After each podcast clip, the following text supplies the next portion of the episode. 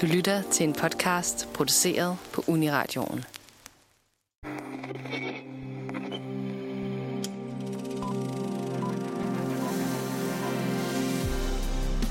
På søndag afholdes det 95. 20. Oscar Academy Awards Show. I smoking og lange kjoler tager Hollywood store personligheder til fest, og i et show fyldt med jokes og glamour viser Hollywood hinanden og også dødelige hjemme på sofaen, hvilke værker de har kreeret det sidste år.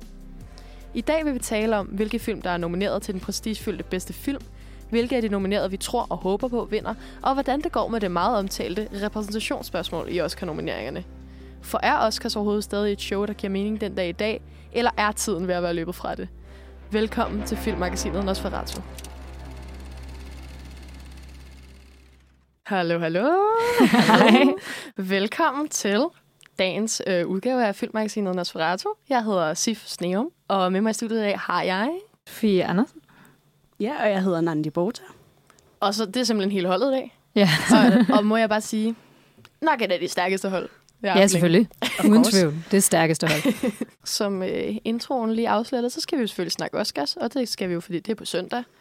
Så jeg tænker, at vi skal starte med at snakke lidt om, hvad, hvad er jeres forhold til Oscars? Jeg ved ikke, om du vil starte, Sofie? Det kan jeg godt. Øhm, jeg tror, jeg har sådan et lidt øhm, blandet forhold til Oscars. Jeg har aldrig sådan sat mig ned og set det sådan live. Øhm, det kan være, at jeg skal være med til det. Vi gør det jo her på Nosferatu på søndag. Øh, eller natten til mandag er det jo med tidsforskel og sådan Ja.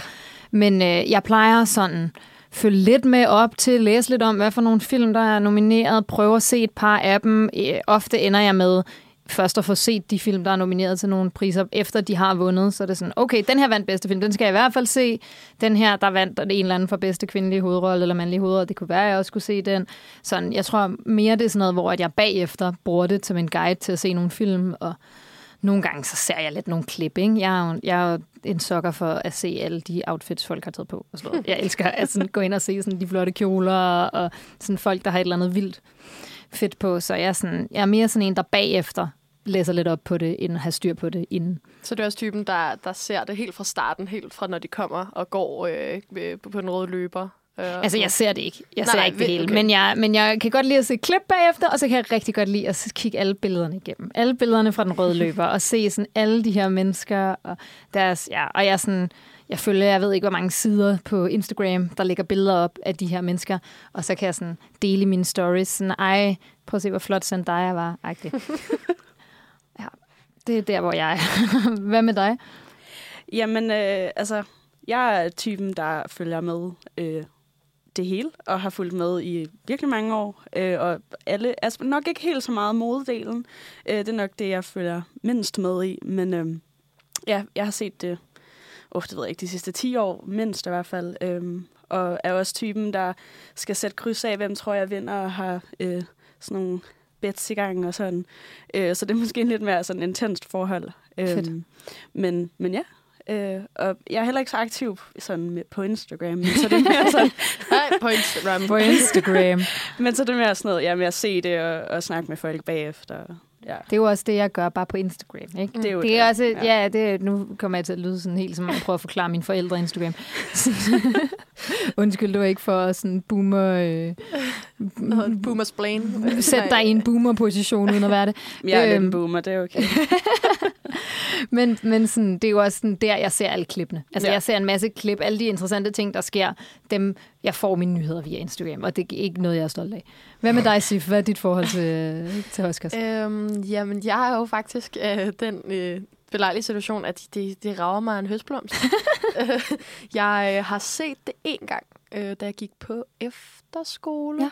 Ja. Øh, er den eneste gang, jeg har set det sådan fra start til slut. Mm. Øh, hvor vi havde ligesom, ja, gjort sådan, lavet sådan en klassisk temaaften, og vi Ja, havde fint tøj på, og sådan, det var rigtig hyggeligt. Jeg følte mere, at det var for... Øh, Ja, ja. Socialt. Ja, og jeg synes, Ja. at det der tøj noget var så kedeligt, øh, så jeg sov. Jeg, sådan, jeg valgte at tage en taktisk sove øh, ligesom fra starten, og så da Ja. jeg rent faktisk showet Mm. mm. gik i gang, vågnede jeg. Øhm, så det er den eneste gang, jeg nogensinde har set det. Jeg kiggede også lige på, hvem der blev nomineret sidste år. Jeg havde ikke set en eneste øh, filmene næsten. Øh, det, det er virkelig ikke Nej. Og det overrasker mig og sådan tit, når man så får at vide, at den har vundet en Oscar og sådan noget, så er man sådan helt, nå, eller sådan, gud, har den det? Ja, ja, ja. Øhm, så det tror jeg bare, jeg ved ikke hvorfor egentlig. øh, bare aldrig blevet introduceret til det, tror jeg. Men det er også meget fedt, så har vi tre meget sådan, tre forskellige positioner i dag, ikke? At, at Ja. du er sådan helt øh, uvidende, og du er sådan nærmest ekspert, Andy, og så er jeg sådan lidt et underligt sted midt imellem. Jeg tror også, jeg ville falde i søvn, hvis jeg skulle sidde og se den der røde løberdel, fordi mm. meget af det er jo også bare sådan, at de står og stiller ligegyldige spørgsmål til folk. Øh, det er mere det der med bare sådan at kunne se alle outfitsene sådan på billeder, hvor jeg kan scrolle igennem dem. Ja. Ja. ja. Jamen, jeg er nok heller ikke sådan helt 100% rigtig fan af showet, for jeg har aldrig set Den Røde Løber live. Ej, nu Øh, skal, måske i år. du, nu skal du ikke øh, du Ej, rigtigt. nedtale din... Øh, vi, vi er meget, altså, vi er sindssygt imponeret. Ja, jeg er meget imponeret over, at du har set det så mange gange. Ja. Og er fuldt med. Men er du også, altså, føler du, du skal have set filmene inden showet så? Øhm, det er først sådan de sidste par år, at det er noget, jeg begyndte at gå op i, og så vidt muligt har altså, prøvet at se dem alle sammen. Ikke? Det er ikke Mm. altid, det lige lykkes. Øh, Jeg har heller ikke set alle til år. Øhm, men ja, jeg prøver. Der er Øh, altså også mange film. Der er mange film, og nogle er lidt længere, altså nemmere tilgængelige end andre. Ja. Øhm, Bestemt. Man har også ligesom haft længere tid øh, til at se nogle af dem. Lad os sige for eksempel Everywhere All at Once har man haft rigtig lang tid at se. Tar er sådan rimelig ny, ikke? ja. den skal jeg jo se øh, klokken et på søndag, så det er lige sidste øjeblik. Simpelthen et kvarter i lukketid, der Ja, er du bare, yes, vi er klar nu. præcis. Ja. Lige præcis. Ja, hvor fedt. Jamen, jeg, synes også, jeg synes også, det er sjovt, det der med at se det bagudrettet, især mm. Hvis man har fulgt lidt med. Øhm, altså i hvert fald det år, hvor jeg så det rent Ja. faktisk, der kan jeg huske bagefter, så var sådan, "Nå, men nu skal vi for fanden og se nogle af de film. Det var det år, hvor Mad Max Fury Road vandt en del af dem, kan jeg huske, og The Mm. Revenant. Ja. Og det er jo øh, to fine, eller øh, Fury Road er en banger. Øh, Jeg elsker The Fury Road. Revenant er en helt okay film, ja. man kunne Ja. se. Øh, så, sådan, så det er da sjovt, øh, at nogen også har siddet og ment noget, eller sådan, der Ja. har siddet nogle profes- professionelle mennesker, i hvert fald nogle rige mennesker måske. Ja, Eller det kan vi jo så tale om mere om senere. Ja, fordi det vi, vi tænker, at vi skal tale om i dag, det er jo øh, selvfølgelig nogle af de film, der er blevet nomineret, især i bedste filmkategorien. Så skal vi også tale lidt om, sådan, hvad, hvad vores øh, forventninger, og det, det ligger så også lidt op af, at der er ligesom en, en prototype Oscar-film, mm. vil vi mene i hvert fald. Ikke? Ja. Altså, der er ligesom nogle film, der er så meget mere oplagte i Oscar-kategorien. Og så kan man diskutere, er det, en, er det en god ting eller en dårlig ting? Hvad gør det ved industrien? Og, og det leder ligesom også lidt over i, hvad er Oscar for en institution? Altså nu nævnte vi lige, det var den 95. 20. Øh, udgave i år, hvilket, altså det er jo fuldstændig vanvittigt, hvor lang tid det har kørt. Ja, det, Øh, og- sådan, alting har jo ændret sig så meget på de her ja, små 100 år. Øh, ikke mindst i, i filmhistorien, jo, som er en forholdsvis ung historie. Så sådan, kan man overhovedet lave det samme? Ja. Øh, giver det overhovedet mening? Altså sådan, nu hvor vi har... Hvad nu, hvis det var en anden, hvor at folk stemte? Ja. Hvad nu, hvis det var en demokratisk, eller noget med sådan sociale medier? Hvad nu, hvis det var noget med, hvor mange øh, views, eller øh, likes, eller hits det kunne få? Eller sådan. Altså, Ja, ja, der er jo ja. mange måder, hvor at det kunne blive øh, på en måde demokratiseret, men også ja, øh, moderniseret øh, mm. til at passe til de her so tider og Ja, sådan der er virkelig sket meget de sidste 95 år med sådan filmbranchen og filmmediet, og det er i virkeligheden utroligt at have en institution, der har eksisteret så længe, og tro, at man ligesom kan, kan gøre det på samme måde. Men det er vel også deres altså, mangel på villighed til faktisk at vil ændre sig. Fordi de ser sig selv som sådan en, en historisk begivenhed. Så hvorfor skulle de, hvorfor skulle de ændre sig, når Ja. nu det har fungeret så længe? Ikke? Men der kan man så sige, er, er det også stadig rigtigt, at de kan tænke sådan, ikke? Jo. Ja.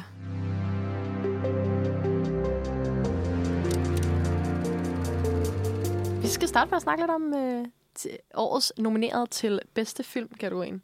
Ja, skal vi måske lige starte med at gennemgå dem? Skal jeg lige ja. se dem alle sammen højt? Sådan så, også sådan så, hvis, øh, det, jeg kan virkelig godt forstå, hvis man sidder derude og lytter og overhovedet ikke har styr på, hvad for nogle film, der er nomineret. Det havde jeg heller ikke.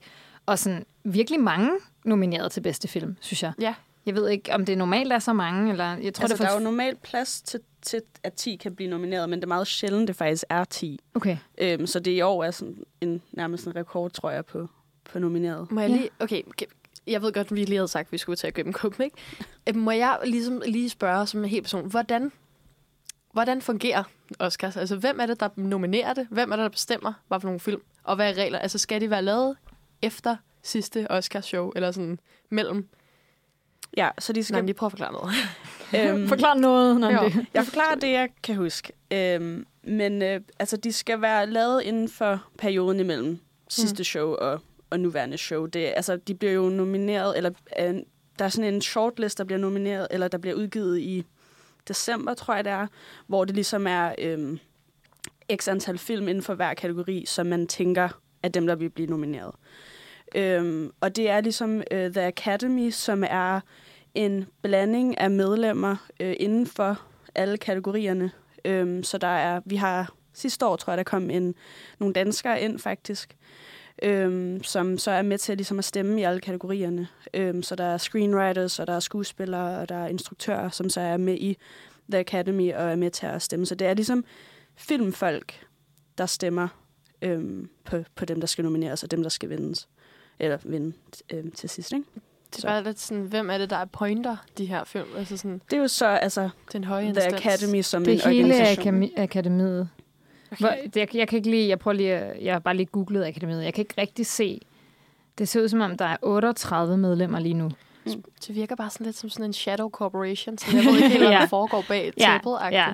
Og, og det tror jeg også, altså der er også lidt en vibe af, at det, der er nogle mennesker, der sidder i en meget magtfuld position her, ikke? Mm. Jeg tror måske, at lige præcis med Oscars er det måske lidt mere, mindre sådan øhm, suspekt, end man kan kalde Golden Globes, hvor at det jo er, øh, altså det er journalister, er det ikke, tror jeg? Jo, og altså man kan sige, at hele kritikken med Golden Globe har jo altid været, at det er en popularitetskonkurrence, hvor... Ja. Ja. Altså man kan sige, at nogle gange bliver The Academy Awards jo så også meget snobbet eller præsentøs, fordi det er jo filmfolk, Mm. der nominerer, så derfor er det ofte sådan nogle flotte, franske, meget lange film, øh, der ja, vinder. og måske også film, der er, der er, sådan, der er sådan lidt, der er sådan lidt en ananas i egen juice vibe. Ikke? Mm. Det er Mm. folk, der Ja. sætter pris på film, som laver film, og Ja. som ved noget om film. Så det er film, der sådan arbejder tilbage i filmhistorien. Uh, Og så kan man jo så også sige, at udover at det er, er, alt sammen handler om film, så er det jo også Hollywood-film. Altså, Mm. det er jo næsten altid, næsten alle filmene er altid Hollywood-film, og det er film. Mm. der...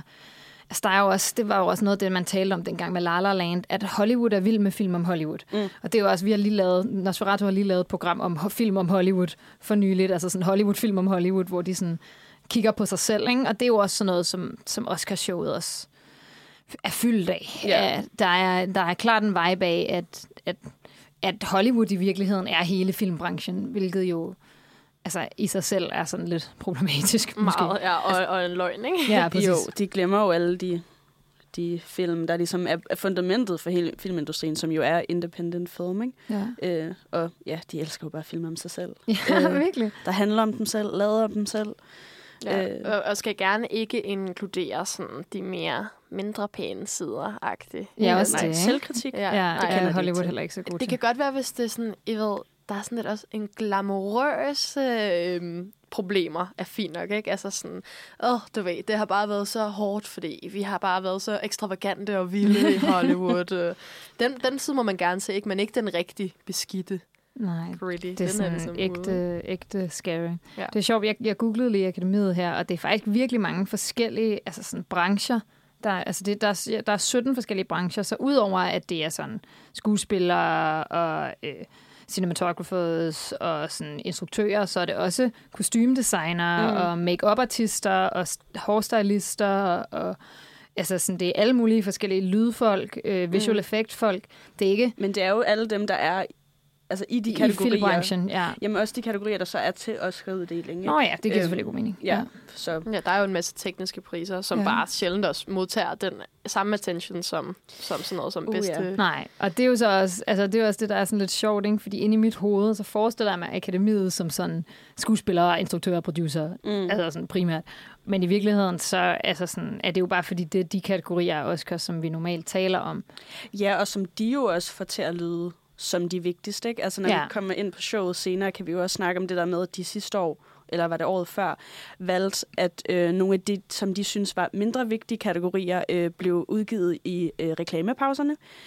Øh, hvilket jo virkelig er en, en måde at skide på, øh, undskyld mit sprog, en del af, af filmisk kunst, og sige, at I er ikke lige så vigtige som øh, Margot Robbie eller Det er Steven også Spielberg. vildt ikke at lave den valorisering, at der er nogen, der går ind og bestemmer, okay, jamen, øh, make-up er ikke lige så vigtigt som øh, instruktion mm. eller som birolle skuespil. Fordi nogle af de her biroller er jo ikke er nødvendigvis folk, der sådan er særlig meget med i filmen. Nogle af dem er jo sådan noget, hvad? Jeg tror, den, der er mindst med i år er med i 9 minutter er en tre timer lang film. Ja, ja.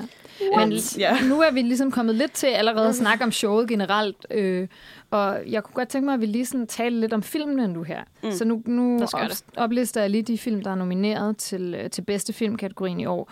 Og man skal lige holde tungen lige i munden, fordi der er mange. øh, men det er All Quiet on the Western Front, Avatar The Way of Water, The Banshees of Inisherin, Elvis, Everything Everywhere All at Once, The Fablemans, Tar, Top Gun Maverick, Triangle of Sadness og Women Talking. Ui, Så- det er en mundfuld. Ja, det er virkelig mange film. Hvor mange, var, det, var det faktisk 10 film? Jeg, jeg mener, det er 10. Ja, der er 10 film. Ja. Hold da helt op. Øhm, hvad har I set af dem? Har I set nogle af dem? Øhm, altså, jeg er jo nok den, der har set flest af dem. Øhm, Hvor er det godt, vi har dig med i dag. ja, ja. øhm, ej, de eneste, jeg ikke har set, jeg har ikke fået set All Quiet on the Western Front, selvom det nok er den, der er nemmest tilgængelig, fordi den er en Netflix-film. Øhm, og så har jeg ikke set Avatar, og Tar skulle jeg som sagt se på søndag, men ellers... Avatar. Ava- ja. Wow. Det er det bedste, bedste crossover, der kommer til at være. Det glæder jeg mig til at se. Øhm, men ja, ellers så har jeg set... Og oh, jeg har heller ikke set Top Gun Maverick, men, øhm, men ellers så har jeg set... Ja, 6 ud af 10, det er da rimelig godt. Ja, ja. Hvad med dig, Steve? Ja. Yeah. Øhm, jeg har set All Quiet on the Western Front, øh, faktisk. øhm, hvad fanden har jeg altså? Jeg har set Everything Everywhere All at Once øh, i bifaren.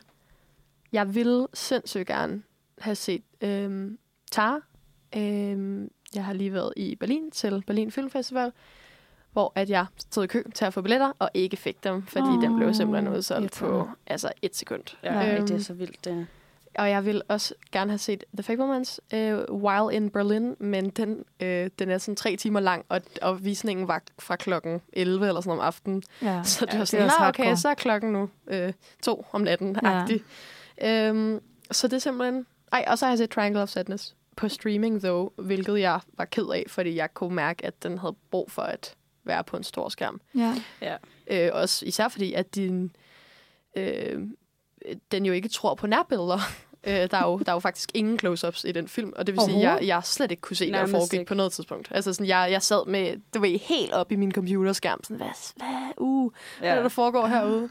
Det er jo også helt vanvittigt, ikke? at vi, vores generation, ser alle film på computerskærme i dag. Ja. Egentlig. Altså, Ja. det, det er ikke det, vi skal tale om i dag, men det gik bare lige op for mig nu, når du siger det. Ikke? Altså, det der med... Altså nu har vi snakket om det. Den eneste, jeg har indtil videre, jeg skal se Tarp i biografen, ikke? Og ellers har jeg kun set The Banshees, og alt andet har jeg set på streaming. Ja, Og hvor er det lidt trist. det er virkelig ærgerligt, ja. Ja. Altså, fordi jeg ser også de fleste film, jeg ser på streaming. Også fordi, at i dag, der går film jo ikke i biografen lige så lang tid, som de plejede at gøre. Så tit når jeg det ikke. Så er der film, jeg har planlagt at se i biografen, og så for, Mm. når jeg det bare ikke, fordi at det går så, altså sådan, de kun er der i en måned, eller under en måned, måske et par uger. Helt sikkert. Så Også, det, også det er dyrt, ikke? Altså hvis man gerne vil nå at se Det dem er også bare sammen. virkelig blevet dyrt. Ja. Men øh, hvad hedder det? Gran har jo sådan noget tilbud øh, om morgenen. vi er ikke Ja. sponsoreret af vi er overhovedet ikke sponsoreret af Gran. Nogle gange er er vores, fedt, ja, men, vores øh, quiz sponsoreret af Gran, faktisk. Uh, så mm. nogle gange er der nogle, kan man vinde. Men øh, nej, det, jeg laver bare lige en lille smule reklame på Gran alligevel. At de har sådan tilbud om morgenen i weekenderne og i ferier, mm. hvor man kan gå i biografen, og så får man en gratis kop kaffe med, og så koster det, Det er der altså flere, 70 der gør. kroner, tror jeg. Ja, ja Dagmar lige begyndt Ja. også. Øhm, I de gode gamle dage, ikke? der var det jo, kostede det, jeg tror det kostede 55 eller 60 i Gran, og så fik du både en kop kaffe og en croissant. Men øh, det er så virkelig steget meget i pris, og de har også sparet croissanten væk. øhm, Som jo koster dem vildt meget at lave. Men ja. Ej, jeg tror, jeg tror måske, det koster mindre i Gran, men i Dagmar får man croissanten. Uh, Så, okay. øh, Så der der skal man lige You heard it here Ja. first. Ja, og, og nu er vi jo, øh, nu er vi jo alle sammen inde øh, tit og se film øh, i, om morgenen øh, i kvæg, hvad vi laver her på Nosferatu, men også øh, dig, Nandi, vi læser jo begge to film og medievidenskab, Det gør vi i hvert fald. og øh, det indebærer, at man ser mange film i biografen om morgenen, og det er altså vildt hyggeligt. det Gør I er, det? De film- og medievidenskab går i biografen Altså, vi med, gør med desværre- jeres fag? Ikke mere. Nå. Øh, i de, eller det semester, jeg er på. Men de første to semestre gør man meget. Øh, og det er bare et vildt... Øh, og nu kan vi også sælge film og medievidenskab. men det er altså vildt privilegie at have. Det lyder jo fucking det fedt. er- Tænk det at er- gå i biografen med sin undervisning. Jeg kan da godt mærke, at jeg har valgt at læse det forkerte fag. Jamen, nu blev det også en helt sidehistorie, men jeg synes, det er meget sjovt. Ja. Øhm, nej, men der, der var nemlig noget, jeg ville sige med det der med biografen, fordi øhm, du har så ret, øh, Sofie, at det er ærgerligt, at man ikke gør det op, fordi jeg kan huske, da øh, Avatar, The Way of Water, øh, fik premiere, der tænkte jeg, jeg er, er simpelthen bedøvende med at, altså, i forhold til at se Avatar. Men hvis jeg skal se den, så skal jeg se den i biografen. Yeah. Altså, der er jo ved Gud ingen grund til at se den lang, lang, lang film på sin computerskærm, Nej. når historien er ligegyldig, men man ser den for de flotte altså, Ja. Ja, det er CGI, rigtigt. ikke? Og Jo. det man kan sige er, at det er måske i virkeligheden, det kan tale i mange retninger, ikke? men Avatar The Way of Water er et eksempel på, at øh, Hollywood og filmskabere stadigvæk insisterer på at lave film, der er lavet til at se i biografen. Mm. Altså på trods af, at man i dag, at film bliver mere og mere ligesom tv-serier, og man taler om, at filmmediet former sig mere og mere efter altså alle de standarder, der ligesom blevet, et, er der blevet etableret af film, øh, af, hvad hedder det, tv-seriens guldalder, og af HBO og Netflix og sådan nogle, de, de, store successerier, der er der, som begy- deres, sådan, den tendens begynder at bløde mere og mere ind mm. i Hollywood-film, så, så er Avatar The Way of Water et eksempel på, at at der stadigvæk er nogen, der insisterer på at lave film, som i virkeligheden ingen mening giver på streaming. Altså, det, nu lyder det, som om vi bare pisser på Avatar. Jeg har heller ikke set Avatar The Way of Water, så jeg kan ikke... Men man kan jo også give den den credit, at det jo faktisk også er et bevis på, at det virker, fordi den har jo solgt, Ja, jeg ved ikke, hvor mange milliarder, eller, altså, den har tjent virkelig, virkelig meget. og endda Øhm, så kort tid efter corona. det, er det, og jeg havde faktisk tænkt, at øhm, det var en, en død film, øh, hvad hedder det, sådan en filmkæde, eller altså Franchise. Eller, franchise, Ja. tak. Øhm, fordi jeg tænkte, altså den der sensationsfilm, at det gad folk ikke bruge penge på, fordi de kunne da bare se den på streaming, Ja. men, men der tog jeg jo heldigvis, kan man sige, fejl, at der stadig er folk. Øhm, Ja, det er faktisk lidt vildt. Altså sådan, også så kort tid efter corona, at der faktisk er, at den har bevist, at folk stadigvæk gerne vil gå i Men biografen. er, der, er det ikke også bare det, vi gang på gang må konkludere, at øh, altså, øh, siden øh, tv'et udkom, og siden det, som film begyndte at blive vist på tv, der har der været den her frygt i industrien om, at, øh, at folk kommer ikke til Ja. at biografen, biograferne kommer til at uddø, og, sådan, og det viser sig jo bare gang på gang, at det gør det ikke. Folk kan stadig Ja. godt lide at gå i biografen, og det er stadig mm. noget andet. Og selvfølgelig har øh, ja, streamingtjenester øh, ved Gud troet Mm. øh, industrien, men sådan, der er alligevel, altså, det er sgu ikke en bastion, jeg tror, vi slipper af med øh, lige forløbig. Gud skal lov for det. Mm-hmm. Mm. Og jeg tror også, det, altså, det er jo farligt, når de netop begynder at pege fingre af folk, fordi det er jo der, folk begynder at trække sig, men hvis de bare laver de film, folk faktisk gider at, at se i biograferne, så er det jo den måde, de kan holde sig selv i live på. Og i den her kategori bedste film til Oscars i år, der er der jo faktisk en del af filmene, som jeg ser som sådan biograf-biograffilm. Mm. Altså uh, All Quiet on the Western Front, måske ikke så meget, heller ikke Banshees of Inisherin, men Avatar The Way of Water, Elvis, som jo, altså det er Baz Luhrmann, hvis det er noget, der, film, der er lavet til at se, blive set i biografen, og er så meget bedre i biografen, så er det jo Baz Luhrmann-film. Everything Everywhere All at Once, vil jeg også sige, er en, er, Mm. er, er en biograffilm, ikke? Jeg tror, du misser detaljer i det visuelle, ikke? hvis du ikke Ja, ser præcis. den på den store skærm. Og The Fablemans er jo måske ikke en biograffilm, men en film, der også handler om film, mm. og derved også om at gå i biografen. Ja. Og så kan man sige Top Gun Maverick, altså, det er jo 100% en biograffilm. 100%. Altså, jeg har ikke set Top Gun Maverick, men hvis jeg skulle se den, skulle det være, for, skulle det være i biografen. Altså, uden tvivl. Ja, jeg tror lige så snart, det er de der bombastiske fortællinger, så det er jo igen en af de der ting, der trækker folk ind, at der er store flyvevåben og... Ja. Altså, ja Sådan nogle stunts store actionfilm, de er, jo, Ja. altså, de er jo skabt til biografer. Men jeg, jeg synes, det er spændende, hvordan... Øhm, fordi nu har vi snakket om, at nogle af de her film, de kalder på biograf. Vi har jo samtidig også øhm, en film her, øh, All Quiet on the Western Front, som er en øh, Netflix-film, made for Netflix, Ja. som jo bare er vildt mærkeligt, fordi den er jo rivende smuk. Altså, den er Mm. blødende, øh, bedårende at kigge på. Øh, og det undrer mig jo egentlig, at, sådan, at man så har lyst til, at den kun skal udkomme ja. på den lille skærm. Fordi det, altså det nu, øh, jeg var den eneste, der har set Ja, den. jeg har heller ikke set den, Jeg har desværre. set den. Øhm, så kan jeg jo lige øh, give mit hot take, min Ja. øh, øh, six sense, skulle jeg sige. Øhm, jeg synes jo, den var øh, altså, vanvittigt kedelig. Øh, og i det ligger der, at det er bare en film, jeg har set tusind gange før. Klassisk fortælling. Ung fyr. Han, øh, der er krig. Og Ja. ja. han synes, det virker pisse fedt. De skal ud og skyde. Det er, det er alle de seje mænd. De skal ud og oh, krig. Ja. Så øh, du ved, fast forward øh, lige sådan et, et, måneds tid i krigen. Han ligger i skyttegraven og har det i helvede. Det er selvfølgelig alle hans venner er døde. Og sådan. Altså, du ved, selvfølgelig er det nederen, eller sådan, det, det, Mm. men jeg føler bare, at jeg har set den her film tusind gange. Det, Ja. ja. det er det samme, der sker i alle krigsfilm. Især Første Verdenskrig, skyttegravstemningen. Der er et eller andet med, når de ligger dernede og har granatschok, som bare er så utræret. Og jeg er så træt af at se det. Mm. Så det er den eneste, den, den dog havde, var, at den var virkelig flot, Ja. flot lavet. Øhm, så derfor vil jeg, vil jeg hellere have set den, og så taget det som en visuel oplevelse, end i forhold til en narrativ oplevelse. For det, det, var det Ja. ved Gud ikke. Men man kan sige, måske har de tænkt altså netop den tanke, at folk måske lidt er nået til et mæthedspunkt med krigsfilm. Mm. Så det var smartere at smide den på en streamingtjeneste, hvor flere måske er villige til at se den, frem for at smide den i en biograf, og ingen rigtig får set den, fordi åh, jeg gider ikke endnu en gang bruge 100 kroner på at se en krigsfilm. Det kan sagtens Øhm, være. Men er det den første filmatisering af, Af bogen, af bogen? det tror jeg. Altså, fordi det er jo, altså, det er jo en klassiker. Altså, bogen. Nej, det er ikke den første filmatisering. Jeg må indrømme, jeg vidste ikke, at det var en bog. Jeg vil sige, at jeg har ikke læst bogen. Jeg vidste Øh, godt, det var en bog. Det er, nej, jeg har heller ikke læst. Jeg har, jeg har læst seks år på litteraturvidenskab, og jeg har ikke læst alt, intet nyt fra Vestfronten. Men det er altså sådan en, det er sådan en klassiker. Det er sådan en, der er virkelig mange mennesker, der har læst. Det er sådan et, et, et ret stort værk inden for, øh, for krigslitteratur. Øhm, så i virkeligheden så er det lidt vildt. Altså, sådan, det kunne godt være en film, der kunne blive pustet stort op, fordi der, jeg tror, der er enormt mange mennesker, der har læst den her roman, og der er virkelig mange mennesker, som, som gerne vil se en filmatisering. Jeg tror, altså, det ser ud som om den, ene, den sidste filmatisering var fra 30'erne. Ej, det kunne jeg godt lige have researchet. Ja, der, der er en fra 1930, og så er der fra 2022. Det er altså, også vildt, ja, okay. vildt spændende, Det er virkelig stort spænd. Ej, det, er, det er jo fedt at se dem sat op mod Faktisk kan jeg se her, at øh, den fra 1930 vandt øh, Oscar'en for bedste film. Nej. Oh. Ej, okay, Oh, det så må vi se, om, øh, Det er faktisk lidt sjovt. Altså, det, det kunne være grineren, det gør den nok ikke, men det kunne være virkelig sjovt, hvis den vandt igen, den sådan, filmatisering af den samme roman. Øh, men altså netop det også, at den øh, hvad, vandt en, øh, en, en Oscar, den tra- film fra 30'erne. Der er også en, en straight to television fra 1979, kan jeg se her. Så den er filmatiseret en gang i mellemtiden, mellem Mm. 30'erne og, og nu. Men, øh, men i, som biograffilm er det første gang. Nå nej, det er jo så ikke en biograffilm. Nej. Ja. Men, men, og det er faktisk sjovt, fordi jeg, jeg sad og tænkte på, mens jeg sad og, og, og beklagede min nød om, hvordan at, øh, at den film er den samme, som jeg har set, så tænkte jeg, ved I, hvad den minder om? Den minder om The Big Parade, øh, som jo er Okay. en øh, bravende film, øh, en, en stumfilm Mm. øh, fra 1925. Og ved I, hvad jeg så lige læser her?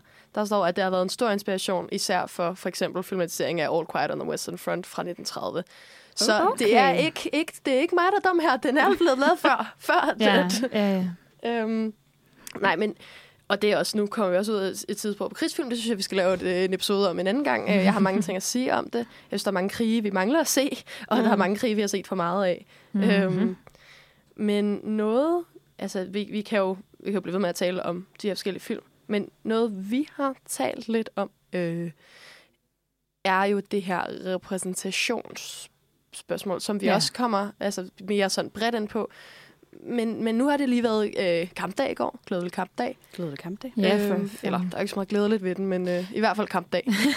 Jeg øhm, synes, det er fedt, at vi ønsker hinanden glædelig kampdag, også selvom at det er sådan lidt øh, op ad bakke. ja, også Nogle lidt, gange. ja, på en eller anden måde et paradoks at sige. Ja, Ikke? ja. Så nej, er det fedt, vi stadig skal gøre det her. Jeg er stadig nødt til at kæmpe. Ja.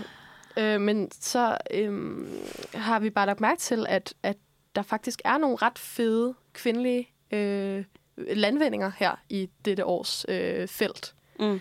Øhm, for eksempel Everything Everywhere All at Once, som jo er en, øh, en fan favorite og sådan står jo rigtig godt, Ja. som har en øh, kvinde i øh, midten i det- sit liv, vil jeg sige, Ja, ja. En, øh, øhm, i hovedrollen. Ja. Jeg ved ikke, hvor gammel hun er. midaldrende kvinde. Jeg ved ikke, hvor gammel hun skal forestille at være, men jeg vil gætte på i 40'erne, ikke? Jo, fordi hun har en, en En Datter, som datter, er som er næsten voksen. Eller voksen ja. Jo. ung voksen. Så hun er nok 40 eller 50, altså deromkring. Også som ser, altså hun ser pisse godt ud, men jeg mener, som, altså sådan, hun ser, du ved, rigtig ud. Hun ligner Ja. et rigtigt Hun er menneske. en kvinde over som, 30, der ja. ligner en kvinde over 30 Ja. i hovedrollen i en, en film, der er nomineret til Oscar for bedste film. Og det i sig selv, synes jeg, er, er, er ret fedt og ret vanvittigt. Og så er hun jo så ovenikøbet øh, asiatisk amerikaner.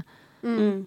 som vi i den grad har manglet repræsentation på. Ja, Det må man desværre sige. Øh, Ja, og, og, og filmen handler ikke så meget om den øh, forliste kærlighed eller eller andet. Altså, den Mm. handler, selvfølgelig er der det med deres forhold der, ikke? men det handler jo meget om hendes kamp, og så hendes øh, afstanden mellem hende og hendes datter, altså den mentale ja. afstand, ikke?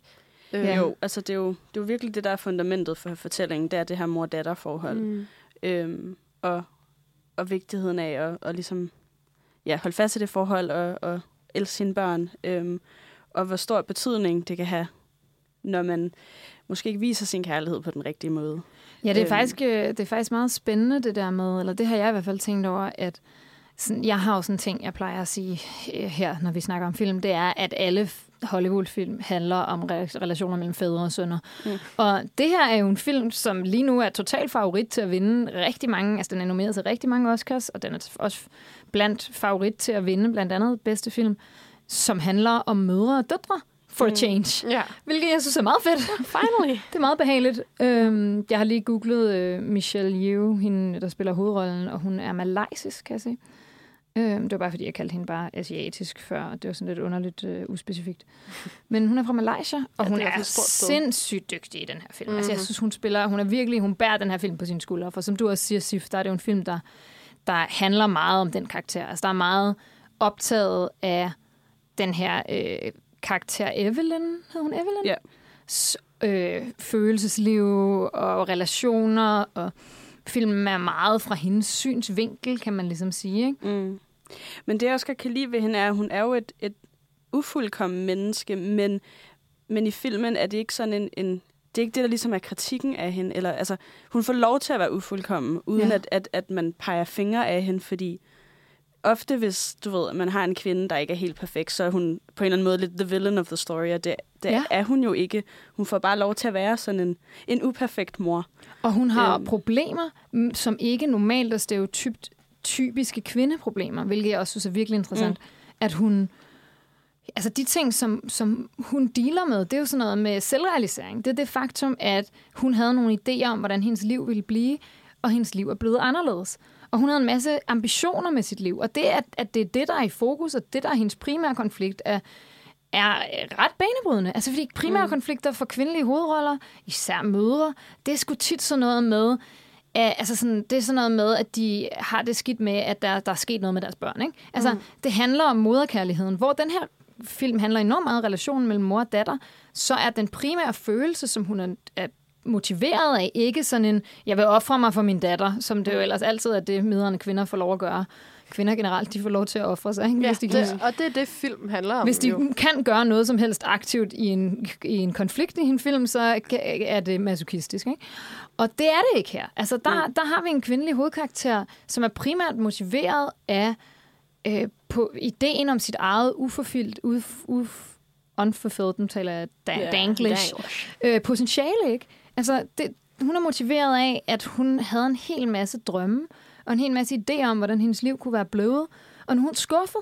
Og det er mm. det, der ligesom, altså sådan, den der desillusionerede, midaldrende hovedkarakter, det er bare altid mænd. Og det er så fedt, at det er en kvinde. Og sådan der en malaysisk kvinde, eller jeg tror, hun er kinesisk kvinde i filmen. Ikke? Jo.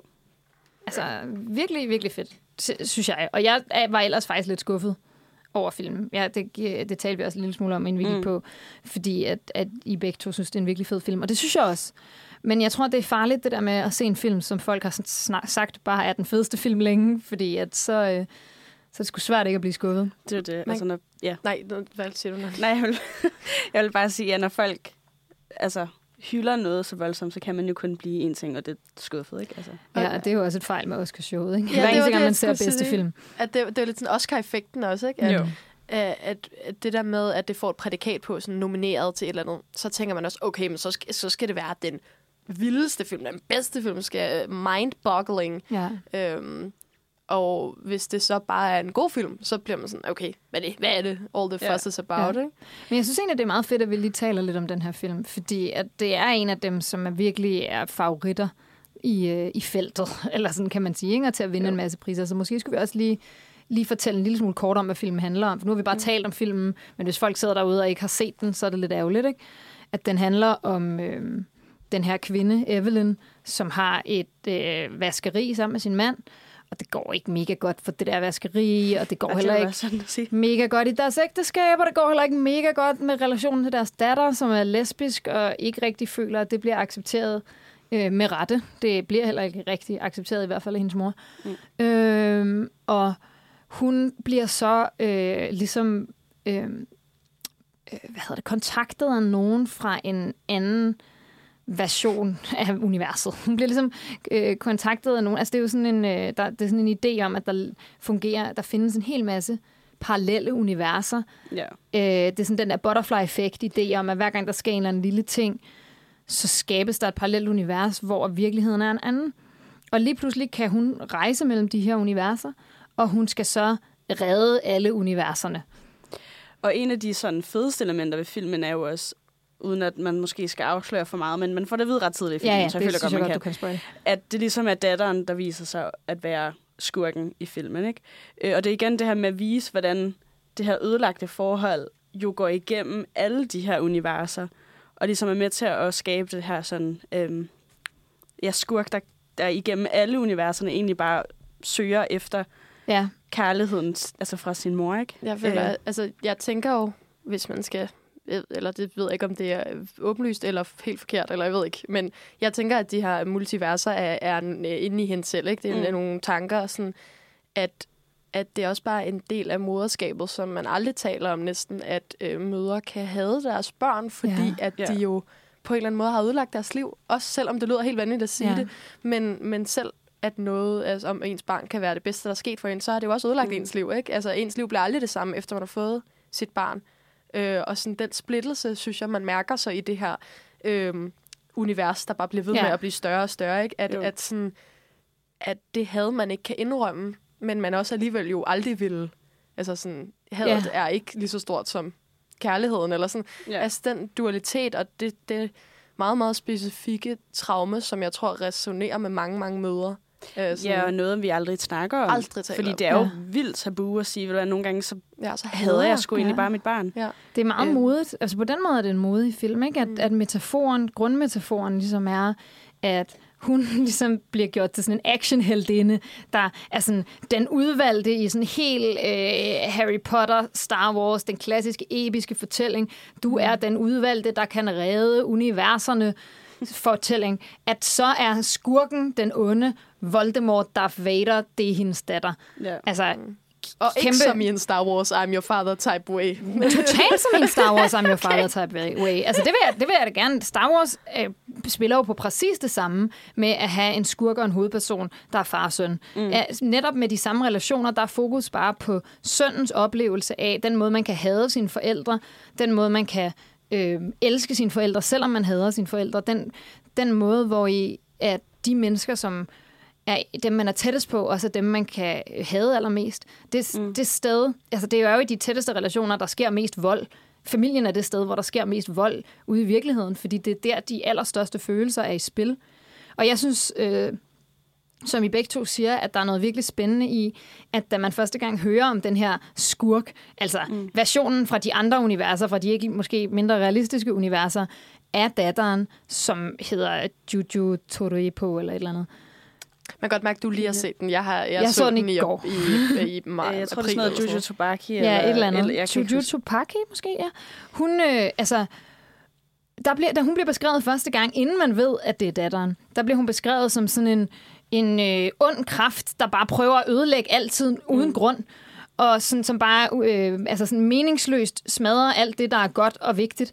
Og det er bare så meget sådan uforstående forældres idéer med teenagebarn. Ej, jeg fik lige Altså- altså, kuldegysninger, da du sagde det der. Ja. Sådan, det er så rigtigt jo. Altså, Sådan, det er sådan, forældre kan føle, når ja. Der er teenagebarn, der bare har det rigtig skidt, at så bliver det bare sådan kaoskraft. Mm. Og det er bare sådan, det virker så meningsløst. Men det viser jo også, hvor lidt hun forstår sit eget barn. Ikke? Altså, fordi det er jo ja. igen det der med, at hun forstår ikke, hun skal være lesbisk, og det er bare et valg, og kan du ikke bare lade være, og hvorfor skal du være så besværlig? Og så er hun jo så besværlig som skurken, ikke? Så hendes, den der dæmon med hendes datter bliver jo bare hele tiden... Altså, hun bliver konfronteret med den. Ja. Øhm, Og nu vil jeg så gerne lige tale en lille bitte, bitte smule om slutningen. Så jer, der ikke vil have slutningen spoilet, I kan lige skippe et par minutter frem. Nu. Ja.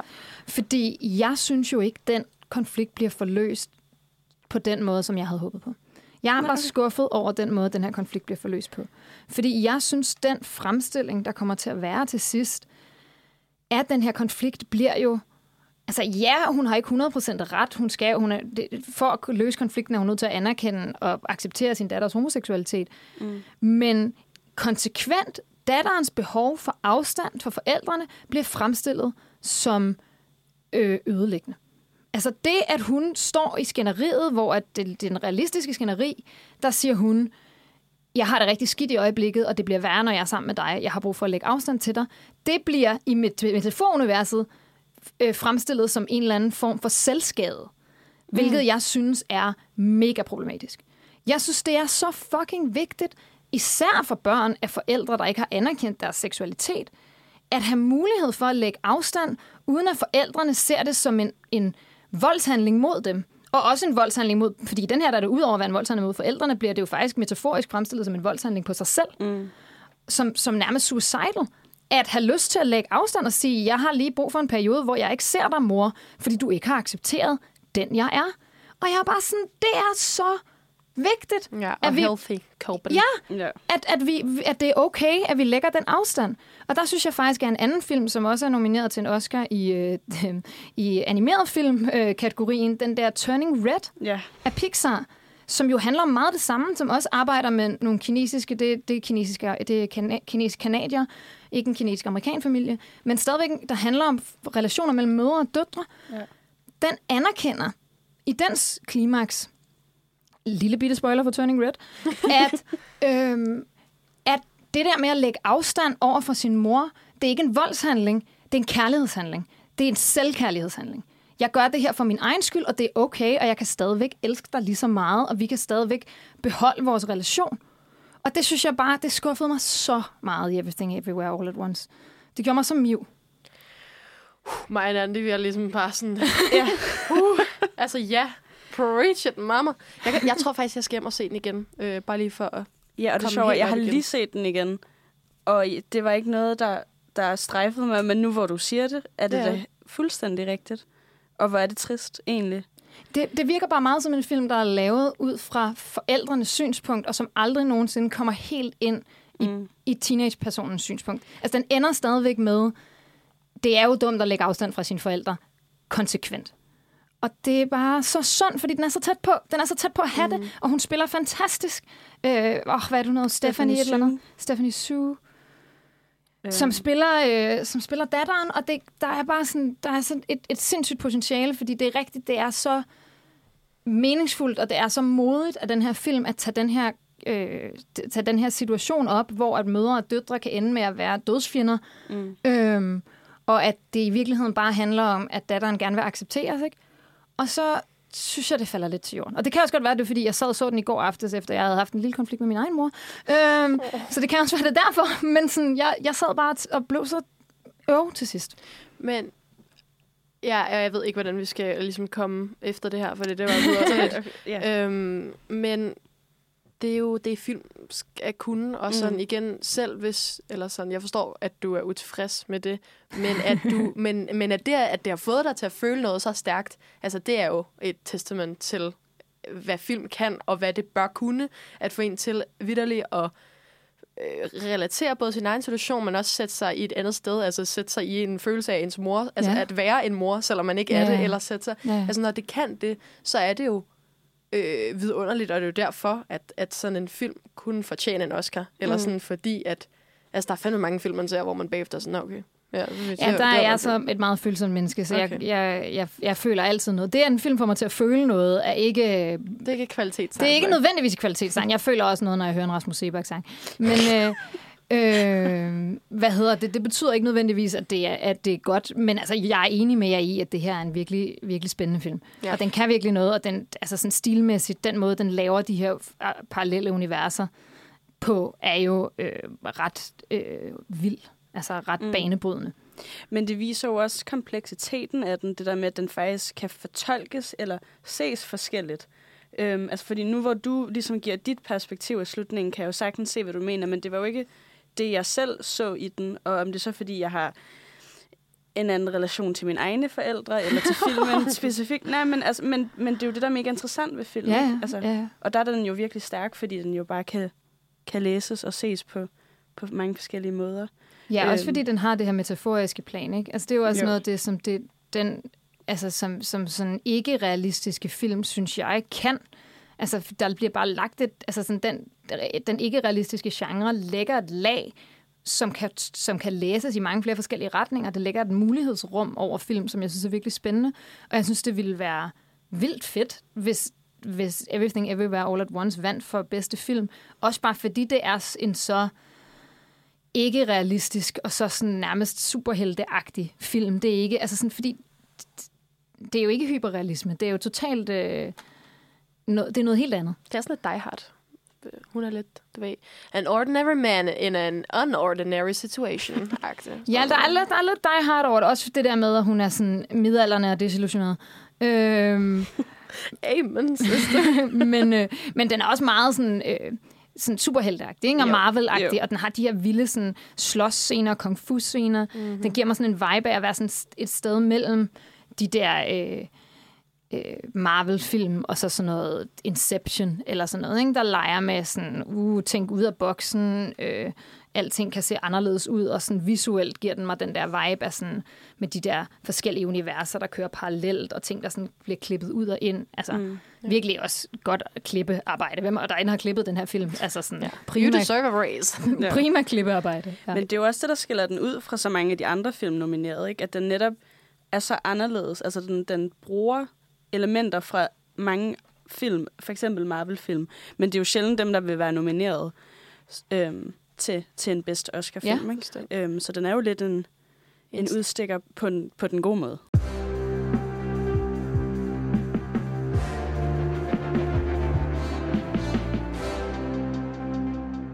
Vi har fået snakket om Everything Everywhere All at Once. Og så, så det, jeg tænker egentlig, er, at vi skal snakke lidt om nogle af de andre film fra, mm. øh, fra kategorien bedste film. Ja, nu taler vi jo lige lidt om det der med kvinder det der med kvinder. Det wow, der sådan, smart ja. formuleret. Ej, men vi, vi står her den 9. marts, dagen efter kampdagen. Det er mm. svært ikke at, ikke at tale lidt om sådan kvindefremstillinger, også fordi det er noget, der er blevet diskuteret rigtig meget med, med Hollywood-film generelt, og det synes jeg også er, er relevant altså i den her gang, fordi Bestemt. hvor at, at Everything Everywhere All at Once øh, gør noget virkelig interessant med sin kvindelige hovedperson, øh, synes jeg ikke, det er alle de andre film, der er helt lige så gode på den front. Nej, Ej, det vil være synd at sige. Øhm, vi, øh, altså, jeg havde tænkt, at vi kunne tale lidt om Elvis, øh, fordi den har jeg også lige siddet og set. Jeg har forberedt mig på det her program sådan inden for de sidste to dage. Så det er derfor, jeg har set, jeg har set Everything All at Once og Elvis i går. Så, øh, det er virkelig stærkt. Jeg så også Triangle of Sadness i går, så jeg var klar. Jamen, det er fedt. Det er ja. rigtig godt, at vi er forberedte, også selvom det er last minute forberedt. Så det er bare sådan virkelig skarpt i hukommelsen. Fordi Altså, øh, man kan sige meget om den der Elvis-filmatisering. Det er en Baz Luhrmann-film, og der ligner en Baz Luhrmann-film. Jeg er lidt en sokker for Baz Luhrmann. Jeg var kæmpe stor Moulin Rouge-fan som barn. Så jeg, jeg, jeg synes, det der sådan lidt camp, øh, over the top noget er meget fedt. Men wow, hvor jeg synes, at det er vanvittigt, at den slet ikke går ind i det faktum, at Priscilla Presley jo var et barn, da han, mm. hun blev kærester med Elvis. Ja. Altså, den måde, den, den portrættering af relationen mellem Elvis og Priscilla som sådan en smuk kærlighedshistorie, og som så udover det bliver skøjtet lidt lettere elegant henover, er under al kritik i 2022, efter min mening. Ja, altså det er jo... øhm, det er ærgerligt, kan man sige. Øhm, også den generelt, den har meget... Altså det er en meget... Jeg ved ikke, om man kan kalde det en medlidenhedsfilm til Elvis Presley, og det er det jo lidt. Øhm, fordi han havde jo ikke det fedeste liv i verden. Men som du siger, i 2022, nu 23, og, og bare at hoppe hen over sådan noget. Altså en ting er, at man protesterer det, og man har det med, for det er jo en, en del af historien, men at man overhovedet ikke på nogen som helst måde har et kritisk blik til det, ja. er jo... Ja. Altså, og også, ja, men fordi der er lidt den samme... Øh, øh, jamen, jeg ved ikke, om man kan kalde den nostalgi, men som vi snakkede også før om med den måde, som Oscar og Hollywood ser tilbage på. Oscar og Hollywood, mm. ikke? At man sådan, du ved, ej, det var jo også en tid, og sådan, du ved, at nu, the past is in the past, ikke? Vi kan jo ikke ja. gå tilbage nu og kritisere mm. det. Nu ja. er det sket, og sådan noget. Var ja. sådan, nej, altså sådan, vi ved ting nu. Nu ja. vi, altså, vi, skal jo, vi bliver jo hele tiden klogere. Og Elvis er jo om noget også Hollywood-historie. Ja. Altså, og, og der er bare der er lidt en vibe her af, af Hollywood, der ikke er så god til at se ind af. Altså, fordi i USA taler de jo sindssygt meget om grooming lige nu. Det er virkelig blevet sådan et, et buzzword, og folk, øh, sådan, øh, de, de, republikanerne beskylder drag queens for at groome, fordi de læser højt for børn, og sådan nogle fuldstændig vanvittige ting. Men sådan, Elvis og Priscillas relation, Priscillas relation er jo ægte grooming. Altså, mm. det er et barn, der forelsker sig i en voksen, og får lov til at flytte hjem til ham og bo hos ham, og så gifter de sig, når han er, hun er gammel nok. Altså, og sådan, jeg føler bare godt, at man kan lave en portrættering, der har med lidenhed med Elvis, og der har virkelig meget indføling med Elvis, sådan som filmen gør, og stadigvæk problematisere det her. Mm. Altså, man kan jo godt problematisere, at det er strukturen, der er problemet. Det problemet er, at, at manden er vokset op med, at det er okay, i stedet for at lade det gøre... Altså, man kan jo godt gøre det, uden at gøre ham til the bad guy. Ja, bestemt. Og jeg, og jeg synes i, igen, hvis vi er på et, øh, en snak om, hvordan at kvinder og mænd bliver øh, behandlet forskelligt i Hollywood, så øh, omkring samtidig, så er jo kommet øh, Blonde, øh, mm. den her Ja. film om Marilyn Monroe. Fordi jeg, jeg tænker, at en af, af argumenterne, kan man sige, gods, godsøjne, for at hvorfor man øh, øh, ikke vil vise den her relation mellem Elvis og Priscilla, som var et barn, er, du ved, det, det er for gritty for Hollywood, eller sådan, det kan man ikke vise nu til dags, vel? Men når, man, når det handler om en kvinde, når det handler om Marilyn Monroe, når så, du ved, og Ja. hun får aborter og bliver øh, voldtaget, og det kan vi sige, det er så fedt, og hun snakker med sit øh, fetus, og sådan, du ved, Ja. der kan man godt vise Snakker det med et sinds- aborteret, et Ja. aborteret fetus, ja. Altså sådan, foster. det er fuldstændig vanvittigt. Men der, og der er jo nogle af de ting også, som... Jeg har ikke sat mig 100% ind i, jeg ved, at Lennon her på redaktionen ved sindssygt meget om det her. Men, øhm, men der er jo nogle af tingene, som heller ikke var rigtige. Altså sådan, det er noget, der er fundet på til filmen. For de har jo også sagt, at det er jo ikke specifikt Marilyn Monroe, den handler om. Og sådan, altså, Blonde er baseret på en roman, ja. så det, Blonde er baseret på en fik, fiktiv fortælling om Marilyn Monroes liv, som Ja. der er nogen, der har fundet på.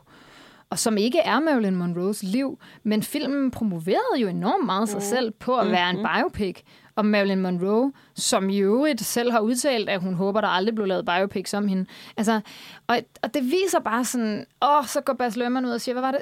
Bas Lerman havde sagt et eller andet med, at det ikke var det, filmen handlede om. Jeg husker det som om, at, at jeg har læst, at han altså, ligesom I modtog den, ja, modtog den kritik og sagde, at pointen med filmen var jo ikke, at, at, at den skulle være kritisk, eller at den skulle forholde sig til det her. Jeg har det sådan, hvis du vælger at lave en biopic, så bliver du nødt til at have alle aspekter af personens liv med, gode som dårlige. Altså, Ja. du, man kan jo godt vælge at vrage, men, men du blev, ja, jeg ved ikke, det, Men ja, og, og, og altså sådan, det er jo ikke fordi, at vi ønsker, at de havde lavet relationen mellem Elvis og Priscilla om til den form for voldsporno, som Blonde benytter sig af. Mm. Det, det er på ingen måde fordi, at det er bedre. Det er bare for at vise hyggeleriet. Ikke? Altså, Ja. sådan, det er du Mm. ret i, Sif, at, at det, er jo, det er jo totalt hyklerisk, at man ikke er i stand til at vise den vold og den, det overgreb, det sådan set er. Men man godt vil vise det, når det handler om at lave en eller anden offerportrættering af sådan, uh, hun har det så hårdt. Altså, den Mm. måde Hollywood har altså, brugt øh, seksuel vold generelt og stadigvæk gør i film, er jo under al kritik. Og det vil jo kun være tale til Bas Lermans øh, kæmpe fordel, hvis han f- portrætterede det her og anerkendte, ja, det er ikke en voldtægtsscene. Det er ikke en scene, hvor vi skal øh, lære at have en eller anden karakter eller et eller andet. Det er en, en relation mellem to mennesker, som troede, de var forelskede i hinanden, men som ikke er i stand til at kunne vide det specifikt, fordi der er en fuldstændig vanvittig ulige magtrelation. Mm. Altså, og altså sådan, når man, hvis man har sex med en på 14, og man selv er i 20'erne, så er det jo altid et overgreb, ligegyldigt hvor gerne hun vil. Ja. Mm. Og nu ved vi jo ikke om Elvis og Priscilla, fordi Elvis sagde jo selv dengang, at han var meget kristen og ikke havde sex før ægteskab, og de blev først gift, efter hun var nogle år ældre. Men altså sådan, filmen lader dem jo kysse, lige da de har mødt hinanden. Og anerkender overhovedet ikke, at hun er 14 år gammel på det her tidspunkt. Og har også stylet hende og sådan stiliseret også måden, hun spiller på. Den, altså den scene, hvor man ser dem sammen for første gang, da de lige har mødt hinanden, der er hun en meget, meget stærk og meget voksen, reflekteret karakter, hvilket jeg føler er direkte misvisende. Plus en meget vigtig point er jo også, at grooming kan jo godt foregå, uden man har sex med personen. Altså grooming er Ja. jo mange ting, så det kan godt være, at de først havde sex, Da hun var, da hun, Da hun var, var 18, 18, eller men han har så stadig haft fire år til at groome hende på alle andre aspekter. Ja, og det, er jo, og det er jo klart, ja, at, at der er ikke nogen mulighed for at sige nej, eller man siger, når man er øh, et 14-årig barn, der står en verdensstjerne. Ja.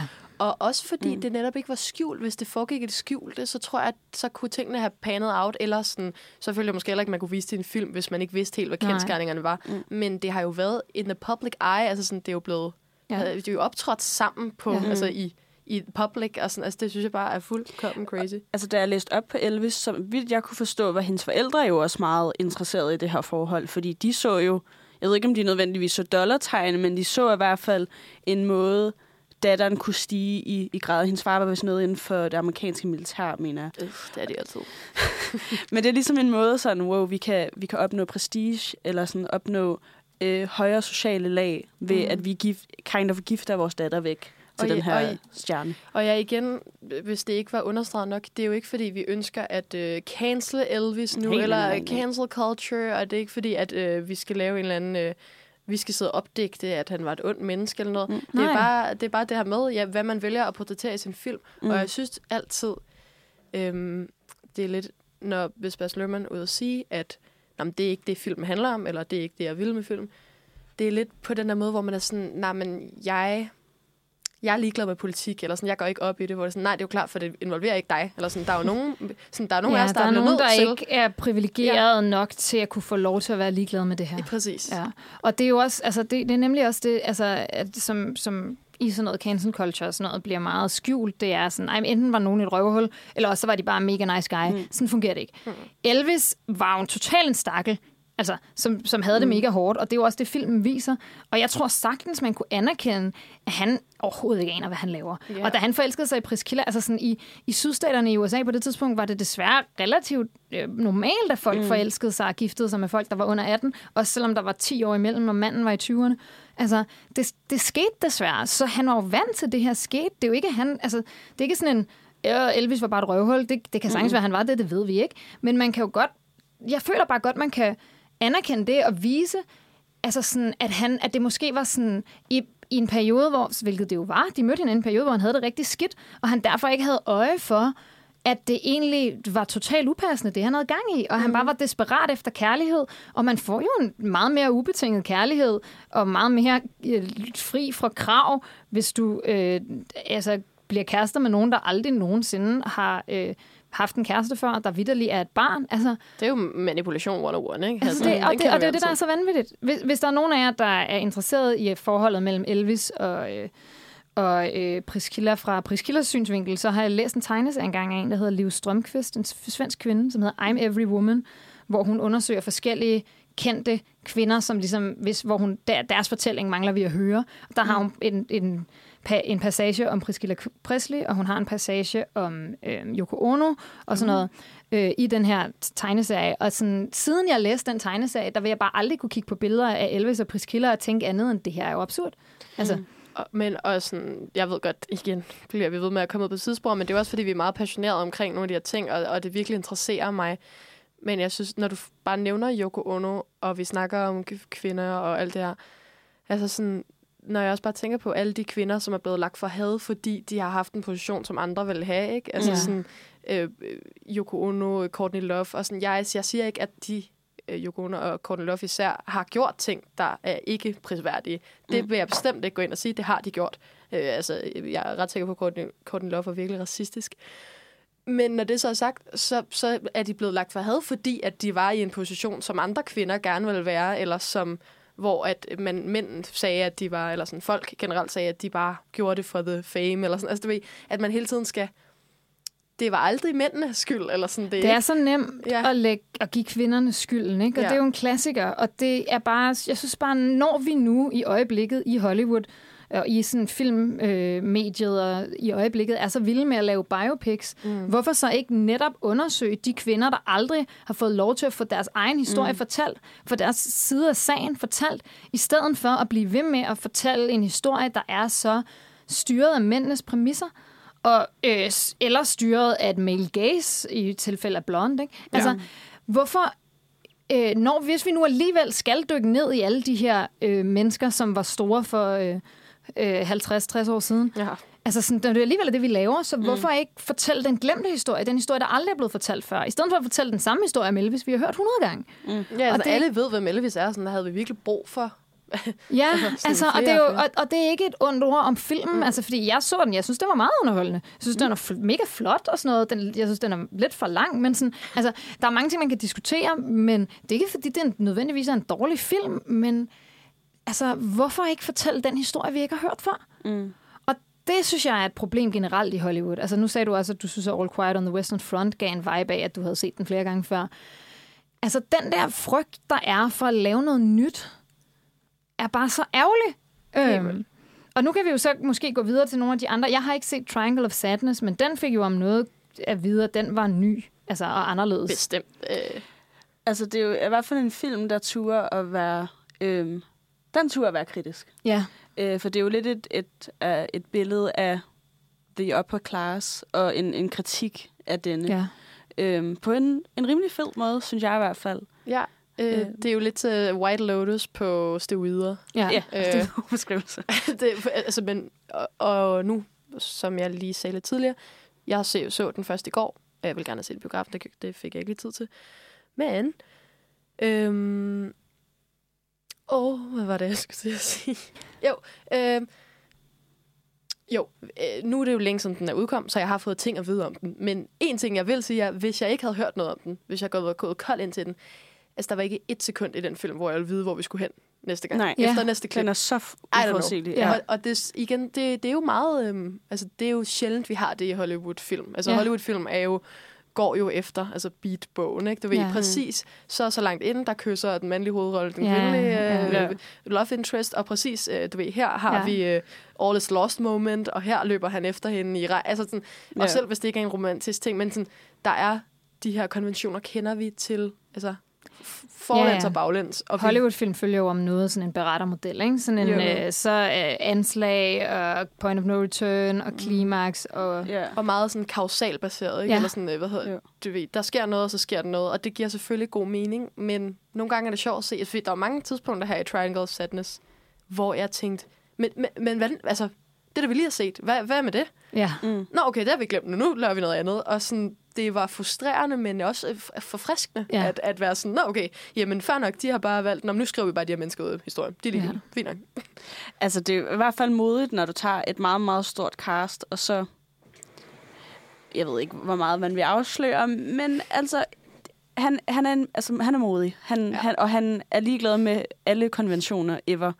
Øh, altså, vores gode øh, Ruben Østlund. Ja. Han, han gør ligesom, hvad han vil, og jeg må indrømme, jeg har faktisk ikke set så meget til Ruben Østlunds film, men, øh, men jeg var i hvert fald vild med den, og jeg elsker, når jeg sidder tilbage og tænker, jeg tror ikke, der var det eneste tidspunkt på den film, hvor jeg havde regnet ud, hvad der ville ske. Og så sidder jeg og tænker, åh, nu ved jeg godt, hvad der vil ske.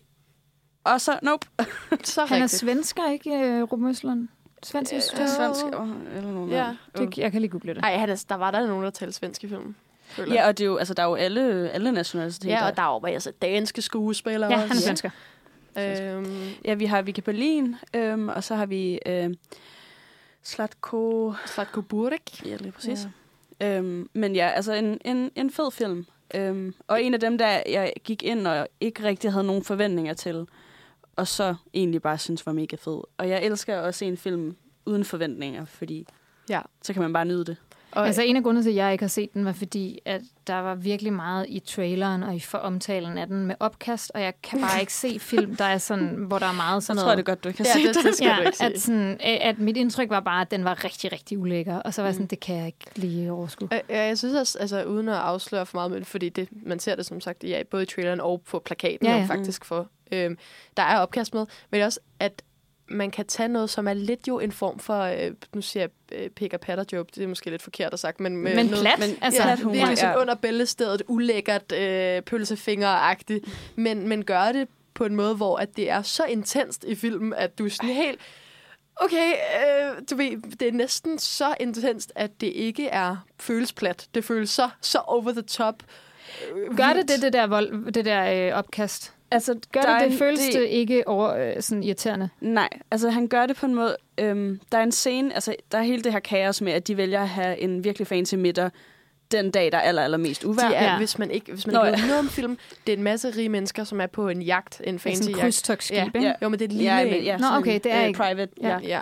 Ting. Ja. Men de har måske lad os sige 20 Ja. gæster ombord, Ja. eller sådan noget. Og så er der personale, Ja. og de her skal så have den her fancy, fancy middag under en storm. ja, fordi kaptajnen var for fuld til at have den endda. Ja. Yes. Øhm, men der er den her scene, hvor alle er ligesom begyndt at knække sig, og de, de ryger ligesom på stribe, øh, fordi nogle holder længere, nogle holder Klart, ikke så langt. selvfølgelig. Yes. Er det. Og så er der den her scene, hvor en øh, kvinde bliver ved med at spise, øh, og bliver ved med at insistere på at spise den her middag, og begynder så at få kvalme, og begynder så at hælde champagne ned. Og hun Ej, står vidderligt og knækker sig og drikker champagne, og knækker sig og drikker champagne. Og der var bare et eller andet virkelig, virkelig interessant ved den scene, at den der kommentar på, at det her rige mennesker, der tror, at hun kan klare, eller sådan komme sig over det, eller, eller øh, blive rask, eller hvad man kan sige, ved bare at downe dyr champagne. Altså, det, der er en eller anden, det, sådan, de, de har ingen virkelighedssans Ja, ja, på en eller anden måde. Ja. Og det er det der, det er det generelle tema ikke, Jo. i filmen, at også hvordan at ting har kun en værdi, Mm. mm. så længe de har det. Eller du Ja. måske dumt, men sådan, du ved, dyr champagne har ikke nogen værdi, hvis, Hvis du, du har det for det dårligt. Ja. Mm. Og øh, et Rolex-ur har ikke nogen værdi, hvis, øh, hvis du ikke kan sælge det nogen steder. Ja, Eller sådan. Det, Mm. Penge er, er relative. Altså, penge er jo det, det mest mærkelige, fordi de har ingen reel bytteværdi. Eller sådan. De har ikke nogen nytteværdi. De har kun altså, Ja. øh, symbolsk værdi. Ja. Mm. Altså, vi har valgt at tillægge dem der, og det, det synes jeg, den, den formåede at sætte virkelig flot på spidsen. Ja. Altså endnu en ting, den gjorde, nu kommer der lige en spoiler, så man må lige igen spole frem. Øhm, de ender jo med at strande på Ja. en, en øde ø. Og endnu en interessant scene, der ligesom skildrer øh, det her miljø, de kommer fra, eller de her lag, sociale lag, øh, det er, at Slatkos kone, øh, hun ligesom kommer op på den her strand, hun er død. Altså, og det første, han gør, han sidder lige og krammer Er hende. han, og- delta- er han øh, rig mand, der deltager? han er rig mand, Ja. yes. Russian. Øhm, yes, russisk. Men det ved jeg ikke. Ja, så jeg vil ikke sige noget om accenter og dialekter. Ja. Men Slatko skal jo også altid have en dialekt, han- når han spiller i danske film. Ja. Ja. Øhm, nej, men det han gør, er, at han øhm, ligesom krammede sin kone og græder lidt over, at hun er død, og så begynder han at tage alle hendes smykker af. Fordi han skal jo selvfølgelig lige have alle de her ting af Ja, værdi, ja, fordi nu ja. er han jo strandet på den her øde ø uden hans ting, og så finder han ligesom de her smykker, og nu har han lidt Ja. ja. værdi igen. Og det igen viser bare mangle, altså manglen på virkelighedsopfattelse og, og den her sådan grådighed, at selv når din kone ligger død foran dig, noget af det første, du tænker på, det er at få fat i hendes Ja. smykker, ikke? Altså, Og, og ja, hvis vi skal ikke runde den op, men sådan snakke om, hvad det er, der så virkelig er, øh, som kunne gøre også, at jeg synes, jeg synes ikke, den fortjener at få bedste film nominering. jeg Eller, eller nominering jo, men ikke vinde den. Øhm, men, men det, der virkelig sætter den, at er, hvor god den er til at sætte noget så absurd på spidsen, og hvor jamen, op, omsonst den er. Altså for eksempel, mm. altså, den er jo også på en ene side realistisk, og på den ene side altså fuldstændig ja. bimlende urealistisk. Ja. ja. Og den leger hele tiden med den grænse Ja. på en virkelig fed måde. Altså, for jeg synes ikke, den når at blive alt for plat, Nej. men- og samtidig når den heller ikke at blive sådan alt for samfundskritisk, for det kan jo også nogle gange blive lidt tungt. Ikke? Så sådan, den leger virkelig fint med de to sådan, elementer. Ja. ja. Og hvad, hvem... Altså, wow, to sekunder, Sofie. Jeg skal lige lave en sætning. Øhm, hvilken film synes, tror I så vinder? Hvis, eller tror I, den vinder? Tror I, tror I, den kunne vinde? Fordi jeg synes faktisk godt, den kunne vinde bedste film.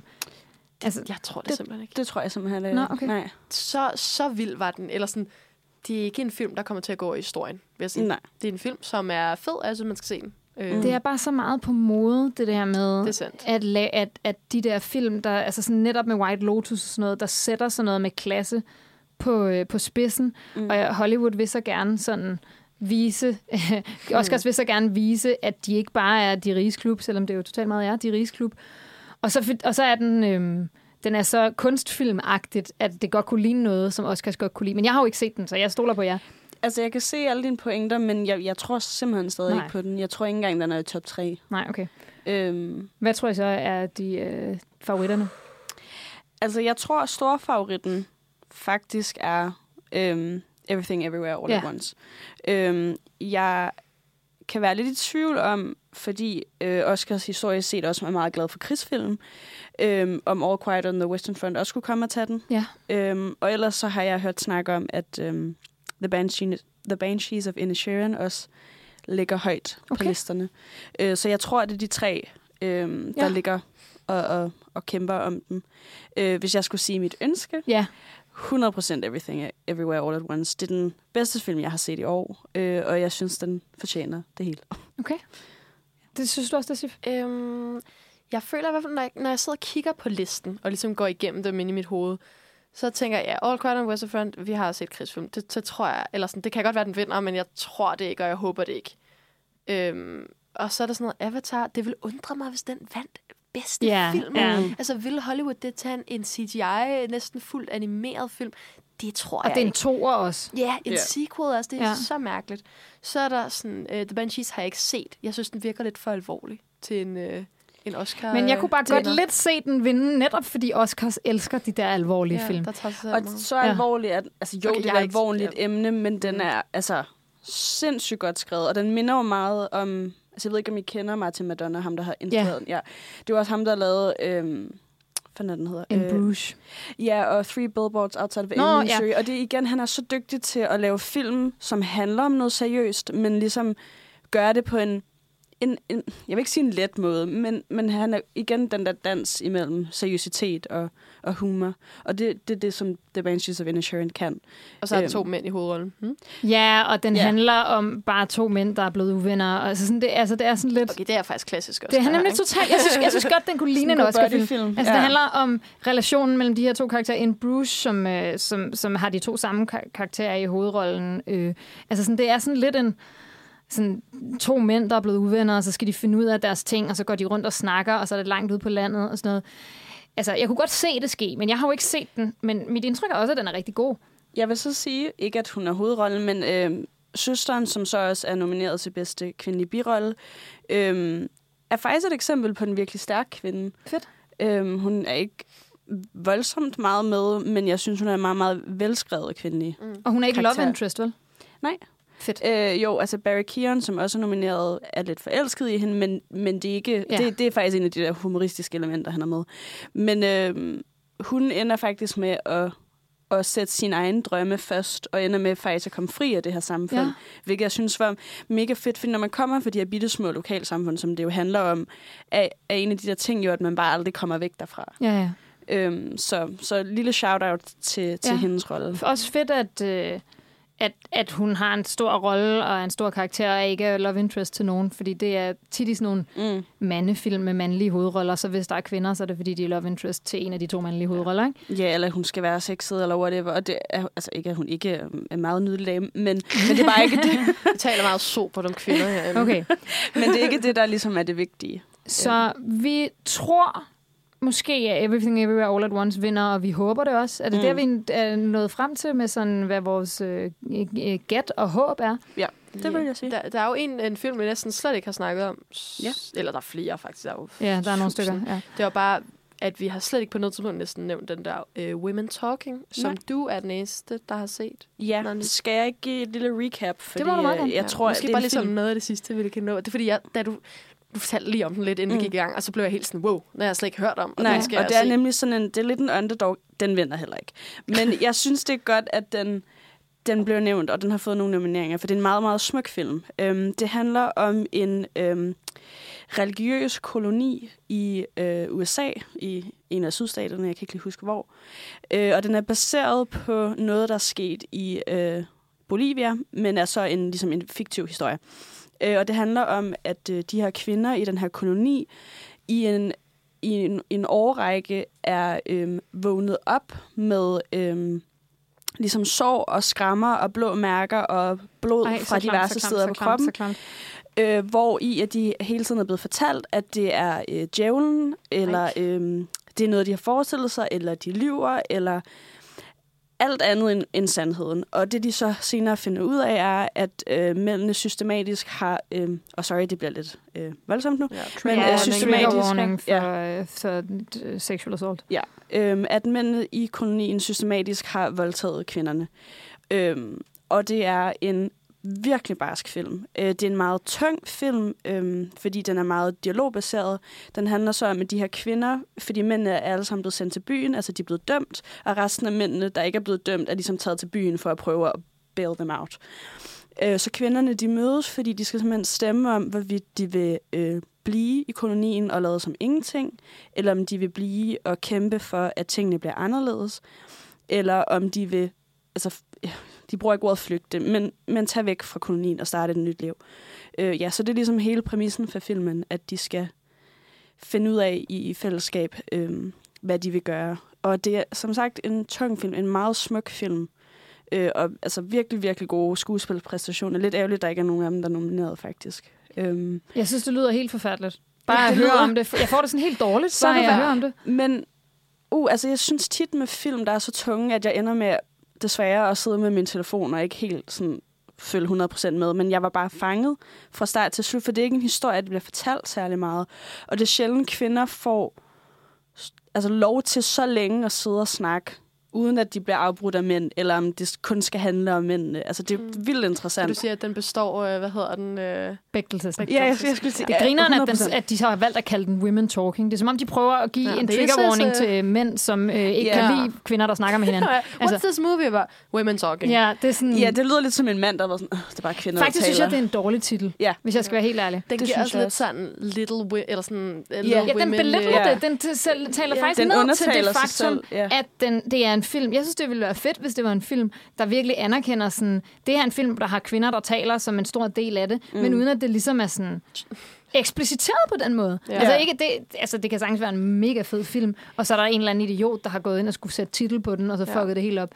Ja, altså, øh, jeg tror heller ikke, den er blevet markedsført særlig godt, for det er jo som sagt ikke en film, særlig mange har hørt om. Og Jeg havde overhovedet ikke hørt om. Det det, og de fleste var overrasket over, at den overhovedet var nomineret. Den er også øh, nomineret til bedste adapted screenplay, øhm, hvor jeg, mm, jeg ved ikke, jeg tror ikke, den vinder, men, men den, den er virkelig, virkelig godt skrevet. Altså, og Ja. det, altså, som sagt, fordi den er så dialogtung. Øhm, og, og jeg tror også, det er der, der er mange, den ligesom mister folk. Fordi Ja. det er en masse kvinder, der sidder og taler, og det er vi- mænd generelt ikke super vilde med.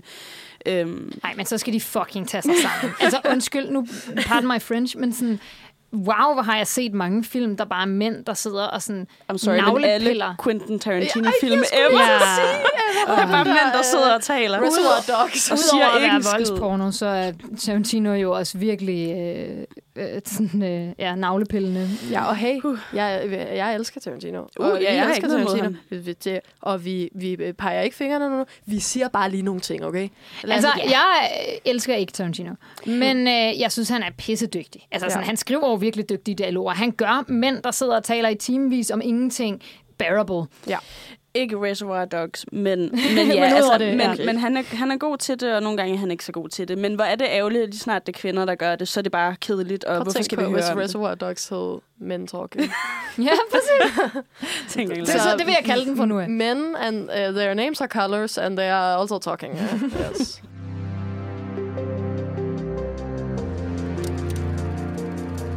Skal vi hoppe videre og tale lidt om øh, nogle af de andre kategorier? Bare Ja, sådan bare lige. sådan lige hurtigt kunne vi da godt lige tale lidt om, sådan, hvad, hvad vi tror vinder, hvad vi håber vinder. Mm, Øh, den, det vi jo næsten allerede har været lidt inde på, er bedste kvindelige hovedrolle, mm, hvor at øh, Michelle Yeoh, Yeoh, ja. Yeoh fra Everything Everywhere All at Once er nomineret, og øh, måske også fortjener at få den. Det, det, måske skal vi lige fortælle, hvem de andre nominerede er. Øh, de andre nominerede er Kate Blanchett fra Tar, og Anna Diarmas i Blonde.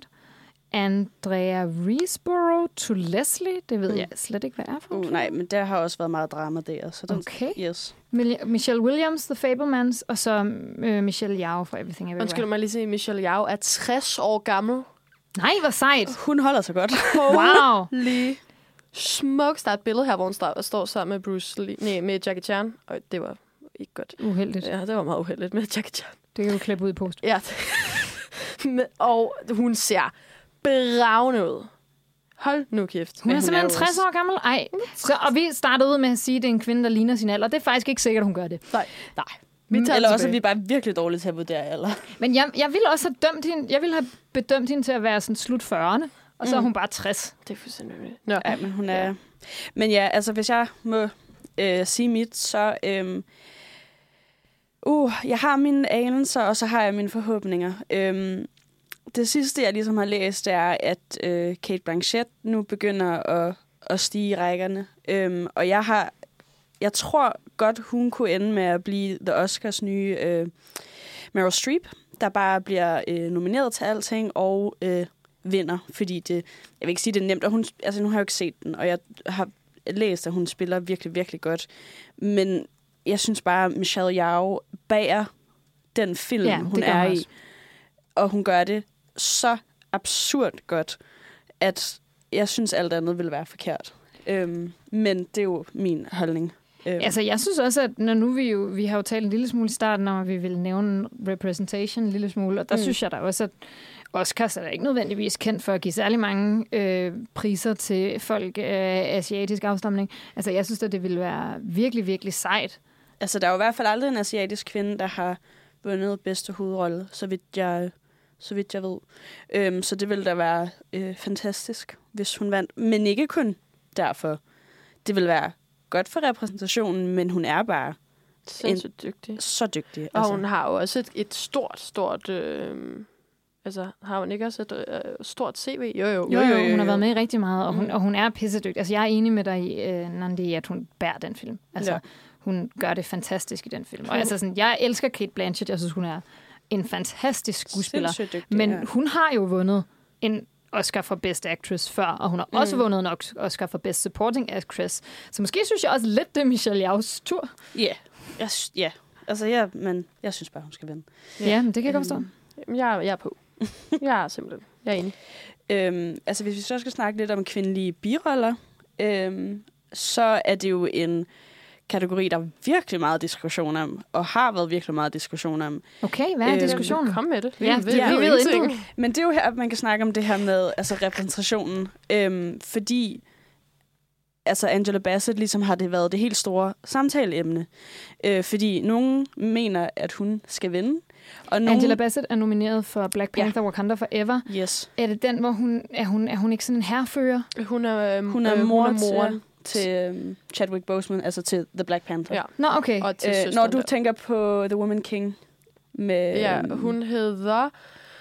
Er der ikke en herfører i Black, Black Jo, jo, Panther? men Nå, men det er ikke hedder- hende, det er... Øhm, Wow. Ja, det, det er meget tydeligt her, at jeg kun har set Black Panther en gang for rigtig, rigtig mange år Jeg siden. har jo- men den- det er så også toeren, det her. Ja. Det er jeg godt klar over. Tak, Nandi. Det, jeg er godt klar over, at det her er toeren, eftersom jeg så den første for mange år siden. Så jeg har ikke set toeren, og jeg har kun set etteren for lang tid siden, så Ja. det er derfor, at jeg står her og er dum. Ej, men hun spiller i hvert fald moren, og der er... Ja, det er virkelig sådan, der folk er meget uenige, og hvor folk overhovedet ikke kan regne ud, hvem der vinder. Øhm, fordi som sagt, så er der nogen, der mener, hun vil vinde, og nogen mener, at den eneste grund til, at hun vil vinde, er fordi The Oscars prøver at være en lille smule diverse, og derfor siger de, at hvis hun vinder, så er det sådan en sympati Oscar. Der har også været meget kritik af, af manglen på afroamerikanske nominerede Ja. afroamerikanske vinder, så jeg kan godt forstå det. Men hvad er kritikken? Altså nu har jeg jo ikke set Wakanda Forever. Er det, fordi hun ikke er særlig meget med? Okay, det vil jeg altså sige, fordi øh, nu var jeg jo inde og se øh, Black Panther 2 og anmeldte den her for Nosferatu. Mm. Kæmpe stor oplevelse. Ja, øh, det var en virkelig god film. Den Ja. var meget bedre end etteren. Mm. Øhm, jeg forstår ikke, hvorfor det ikke er Danai Gurira, jeg vil ikke butcher hendes name, som spiller øh, netop sådan der er øh, tronens Ja, det ligesom var- første dag. Det var, der. hende, det var hende, jeg troede, Ja, det ville være, der var nomineret. Hun er seriøst, hun er så god, og hun er, ah, men hun er så fucking sej. Altså man bliver nemlig, man får den der, oh, how I love to be a woman, når Ja. man ser Mm. det, for man føler sådan, fuck, hvor vil jeg bare også gerne se sådan der ud, og være så Mm. fucking stærk, og sådan så straight to Ja. the point, no bullshit, sådan der, mm, og altså, øhm, øhm, hun er så god, moren, altså, hvad hedder det? Angela, Angela. øh, Angela Bassett. Yeah. Hun, er, hun er sindssygt smuk, og hun, eller sådan, altså, mener, i hendes øh, spillestil, altså hun har den der meget ophøjet ro, som jo passer til en regent, ikke? og hun har mm. det her meget, meget sådan elegante måde at tale på og sådan noget, men, men, men den rolle er ikke så fremtrædende, altså, hvor jeg bare føler netop, at, at den her, altså hende, Men det var derfor, jeg spiller troede, det var hende. Ej, er jeg glad Ja. for, at jeg laver den fejl, fordi at, så Ja. ja. kan vi se på det, fordi jeg, jeg ville gå ud fra, hvis der var en karakter, altså nu har jeg sådan ikke set Wakanda Forever, men jeg har set traileren, og jeg har set etteren, som står ud som mig, som en virkelig interessant birolle, som er virkelig godt spillet, så Mm. ville det da være hende. Ja, Okoyes hedder rollen, hun spiller. Og det Ja, karakteren, Ja. altså jeg husker den karakter meget tydeligt mm. fra den første. Hun er jo også, altså, hun er jo ikke særlig meget med. Øhm, Nej. jeg tænker, at vi godt kan øh, spoile den, fordi den Ja, ja, ja. er kommet ud for så lang tid. Hun dør jo rimelig hurtigt i Okay. filmen. Øhm, og altså, jeg ved ikke, nu har jeg jo den eneste film, jeg kan se, fordi dem, der ligesom er nomineret, er hende, og så er det Hong Chao for The Whale, og så er det Carrie Condon for Banshees of Inisherin, og så er det så både øhm, Jamie Lee Curtis og Stephanie Sue for Everything Everywhere All at Once. Og den eneste, jeg kan se, det er The Whale, og der føler jeg bare, altså Carrie Condon, som vi jo også snakkede om tidligere, øhm, er jo en, en virkelig stærk karakter i The Banshees of Inisherin. Så jeg vil mene, hun gav meget bedre mening. Fordi hun, hun er jo ikke hovedrollen, men hun er bare sådan fundamental for fortællingen, hvor altså, så vigtig er Angela Bassett's rolle ikke rigtig i Black Panther. Altså, Hun er ikke en særlig fremtrædende karakter. Nej, altså selvfølgelig er hun ligesom en del af drivkraften for, at datteren tager over som The Black Panther, men- og så alligevel, altså det havde næsten været den samme film, hvis hun... Nu ser jeg også lige noget, altså sådan, jeg synes, at birolle er en fucking mærkelig kategori. Ja. Fordi at, Mm. altså for eksempel, hvis vi kigger på de to fra Everything Everywhere All at Once, de to spiller jo altså, længder forskellige roller. Ja. Altså, Stephanie Su spiller jo næsten hoved. Hun er jo- en af hun hovedrollerne, er jo hovedrolle, Ja. ikke? Ja. Hun spiller jo med i næsten hele film, og sådan, altså, hvor Jamie Lee Curtis, ja, ja, fint, det går- gør det godt, og sådan, men, men, så men sådan, hun er jo hun Ja. er en bibi-rolle, Ja. ikke? Jo. Det er også helt, jeg synes, det er lidt fjollet, at Jamie Lee Curtis er nomineret i den her Ja. kategori. Altså Ja. fordi, altså intet ondt til Jamie Lee Curtis. Jeg synes, hun er en fantastisk skuespiller. Mm. Mm. Jeg elsker Jamie Lee Curtis. Men hun, altså det er jo også en, hun spiller jo en total karikatur. Mm. Altså, øh, jeg har da set Jamie Lee Curtis spille meget mere interessant og meget bedre mm. i andre film. Ikke fordi hun gør det dårligt, men bare fordi hun får ikke, som du siger, Sif, hun får ikke lov til at lave særlig meget. Mm. Altså hun er jo bare sådan en, altså sådan en, hun er jo en, en, en idé om de der nederen mennesker, man er bange for at møde nede på skattekontoret. Altså, Ja. hun, er jo ikke, hun er jo ikke et rigtigt menneske, Nej. Hvor at Stephanie Su jo gør det fantastisk. Ja. Altså, wow, hun er sådan vanvittigt dygtig til både at være sårbar og irriteret teenage-agtig, og sådan ultraskurk-agtig. Altså, der er sådan en slåsscene, hvor hun danser og slås samtidig, og sådan, hendes, sådan, den måde, hun bliver sådan affekteret på, når hun og skal måde, være hun ond. kan skifte, ikke? Altså, Ja. Jamen, hun, ja, altså, jeg er jo en af dem, der håber på, at hun vinder. Jeg tror, det bliver Carrie Condon.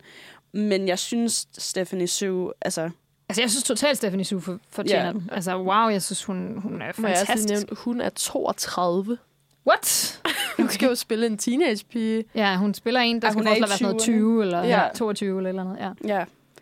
Men øh, ja, jeg synes bare, hun skal. Ja, det, det synes jeg faktisk også. også sådan, det er ikke for at sige, at uh, Everything skal have alle priserne, men jeg synes bare, at hvis det er en birolle, så fortjener hun at få den for en birolle. Og så sådan.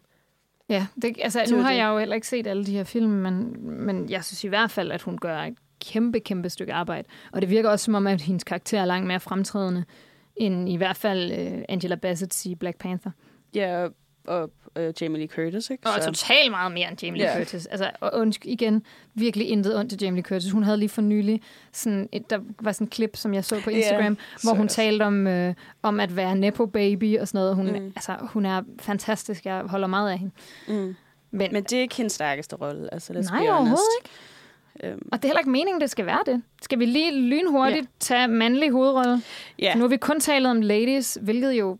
Altså, Ja. Let's do it. Altså, det, her, det betyder også meget for mig, at de her snakke også består Bechdel-testen. Mm. Men, øhm, men, men de nominerede i den mandlige hovedrolle er Austin Butler for Elvis, Colin Farrell for Banshees of Inisherin, Brendan Fraser for The Whale, Paul Mescal for Aftersun og Bill Nighy for Living. Yes. Og jeg har ikke hørt om den her Living. Ja, godt nok heller ikke. Living er øh, en britisk adaptation af Akira Kurosawas øhm, Ikuro. Den der om en mand, der finder ud af, at han har kraft. Okay. Øh, og ligesom prøver at, at, at leve sit liv anderledes øh, med vidstheden om, at han snart skal dø. En sindssygt smuk film, altså den originale. Jeg har, ikke, øh, jeg har ikke, desværre ikke set den med Bill. Øhm, Lyder som en klassiker til at vinde mandlig hovedrolle for. Ja. Lyder som den type film, man vinder altså bedst det mandlig kunne godt hovedrolle være sådan en... Øhm, han er gammel, og han fortjener, for han er jo ikke en, en ung mand længere. Bill. Nighy, nej, det kan man ikke sige. Ja. Øhm, men øhm, Jeg føler, vi har, vi har to i den her kategori, altså Austin Butler og Brendan Fraser, som begge to er sådan, altså det er ligesom, når man siger Elvis-film, så er det også en Butler, ikke? Altså Ja. sådan, alle de andre, der er med, who, who are they? Det er ja, det er, ham, Butler, det er 100% ham, der trækker den film. Ja, og det Altså, det er fucking med, ikke Tom Hanks, der trækker Elvis, vel? Wow, og det der fat suit, de har Åha. givet ham på og sådan noget Ja. forfærdeligt. Og det er jo også det, der er lidt snakken med Brendan Fraser, ja. fordi er vi i 2022 stadig nødsaget til at putte fat suits på folk? det er fuldstændig vanvittigt. Men Ja, under al kritik. igen, jeg har ikke noget at se den, men hvad jeg har hørt, så spiller han fat suit eller ej absurd godt. Ja. Øhm, så jeg kunne godt forestille mig, det var ham. Øhm, og han fortjener sgu også den søde, søde mand. Altså, jeg Synes klart, Brendan Fraser fortjener at vinde på et eller andet tidspunkt en Oscar, fordi han, han virker som en darling, og han er også virkelig dygtig. Mm. Altså, og han er også sådan en, der er blevet typecastet lidt ærgerligt, fordi at han så spillede en eller anden sej mand i Mumien, og så fik han en periode kun sådan den type mm. karakter, hvor han ikke fik lov at udfolde sig så meget. Så jeg synes, han fortjener en Oscar. Mm. Men jeg tror, jeg synes, det er lidt ærgerligt, at det skal være sådan, hver eneste gang, der er nogen, der får noget vildt prosthetics på, så Ja. er dem, der vinder Det det. for bedste mandlige hovedrolle. Altså, og, og, og virkelig træt af fatsuit generelt, og, mm. og er heller ikke særlig positivt stemt over for The Whale, selvom jeg ikke har set den. Så, så jeg har ikke lyst til det. Altså, jeg... Men jeg ved sgu ikke, hvem jeg håber vinder. Jeg har jo ikke set de her film. Altså, jeg, jeg synes, at Austin Butler gør det godt i Elvis, men jeg synes ikke, han gør vinder af bedste mandlige hovedrolle godt i Nej. Elvis. Øhm, så kunne jeg bedre se altså Colin Farrell for Banshees. Jeg skulle lige til at sige, han er sådan en, en, en underdog, der er begyndt at, at ligesom tit lidt frem her øh, i slutningen af ræset. Øh, og jeg synes, han spiller sindssygt godt Ja. øh, i The Banshees. Altså, også fordi jeg synes faktisk, at, at øhm, Brendan, ikke Brendan, jo, Brendan Gleeson, som er altså nomineret til bedste mand i birolle Ja. ja. i samme film, er lidt flad. Øh, og på den måde, så skinner Colin bare endnu mere. Så jeg vil ikke blive ærgerlig over, hvis han vandt i hvert fald. For han spiller virkelig godt. Jeg tror, jeg har besluttet mig for nu, på baggrund af den her samtale, at jeg håber, Colin Farrell vinder for bedste mandlige hovedrolle. Det Godt. det, den beslutning har jeg taget nu. Kort proces. Alright. Altså, gider vi tage bedste mandlige birolle? Fordi Det bliver Kei Hui Kwan, og hvis ikke, så er alt rigged. It's Er det, jeg har at sige. ja, han gør det fandme også godt. Ej, hvor han spiller godt. Altså, Ej. Og han er bare, så i hans øh, sag takketale, Nej. hvor han bare, han står bare og hyler, fordi at det er, altså, de er jo sådan en historiske vind øh, i forhold til asiatisk repræsentation. Ja. Ikke? Så det er Mm. altså meget, meget smuk tale. Den vil jeg anbefale. Så han skal bare vinde, og Ja. punktum. Men han er også bare en darling, altså. Mm, det er det. Ja. Så. Ja, men øh, så synes jeg, vi skal lade det være ved det, og måske gå lidt til at tale sådan lidt mere generelt om sådan, øh, sådan Oscars som institution og sådan noget. Nu har vi jo været lidt inde på det der med repræsentation, og både med sådan noget med kvindelige karakterer, og hvad for nogle roller det er, man bliver nomineret for, og så det der med, at, at der har været en masse kritik af den måde, som Oscarshowet bare har været meget vidt. Mm. Ja. Øh, altså, der var den der bevægelse, Oscar So White. Er det, hvad er det, to år siden? Eller? Øh, så- Hvor det var, der var sådan Ja, en kæmpe Jeg er ret debat, sikker på, at det var i 21. hvor det var noget, der blev, der blev virkelig meget omtalt. Og, øhm, og det er jo også, det passer jo også lidt. Altså så mange... Er der, hvad, hvad var det? Var det helt Barry, der var den første kvindelige hovedrolle? Harry Berry var den første i en gang i nullerne, og der har ikke været nogen Andre siden. Der har Oh sorte my mennesker, var God. Er det ikke? Er Altså, det i rigtigt? 95 shows. Nej, nej, nej, nej. Altså, det er jo... Hvis jo det, det helt ikke siger noget, så ved jeg simpelthen ikke, hvad gør. Altså, det er jo, Nej, det er jo det er faktisk helt pinligt. Og, og, og, og sådan, for eksempel i år, hvis man kigger, altså der blev lavet sådan nogle undersøgelser, ligesom hvor man med en AI for eksempel kan generere, du ved, tage alle de her film, hvor mange procent er der, som, mm. som ikke er hvide, og som du Ja, ja. ved, så videre, så videre. Og, og så for eksempel i år, at har der jo så været, har den jo bonget ud, fordi Black Panther har været med, og sådan, Ja. som jo har heldigvis et virkelig, virkelig stort cast øh, øh, af ikke-hvide mennesker. Øhm, men, men det er jo ikke fordi, at det... Altså, det betyder jo ikke, at det går bedre, eller hvad man siger. Altså, Nej. det betyder jo bare, at når vi havde lige en film.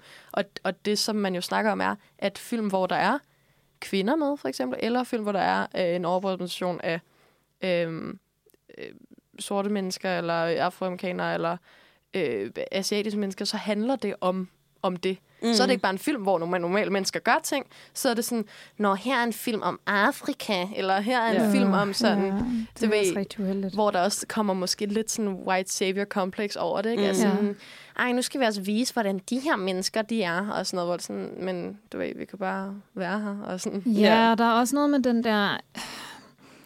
Altså, det der med, at når, hvis man har en eller anden form for minoritetsstatus, og det er jo også vanvittigt at tale om, om minoritetsstatus, fordi det her show burde jo være internationalt, men det er det ikke. Mm. Øhm, altså, så, så er det ligesom om, at hvis man vinder noget, så er det fordi, at man har fortalt en historie, der handler om den minoritetsstatus. Der handler om det, der er hårdt ved at være afroamerikaner, eller det, der er hårdt ved at være homoseksuel, eller det, der er hårdt ved at være Chinese American, eller hvad det nu drejer sig om. Mm.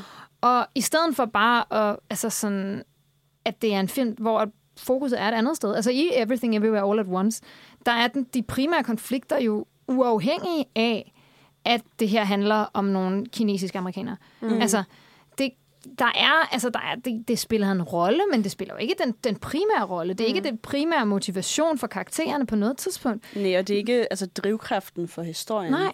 Og det synes jeg er mega vigtigt for det her med, med repræsentation. Og det er jo også derfor, at, at jeg også er virkelig glad for at høre, at den er, ligger favorit i så mange kategorier, og også virkelig håber, at den får lov at tage de her hjem. At mm. de her skuespillere får lov at tage de her priser hjem, fordi altså, det, det er bare så vigtigt at have de der film, der viser, at når man fortæller en historie om et, et menneske, som er kinesisk amerikaner, eller er homoseksuel, eller er transkønnet, eller et eller andet, så er der andre ting i det persons liv, de er ikke 100% defineret af den minoritetsstatus. Mm.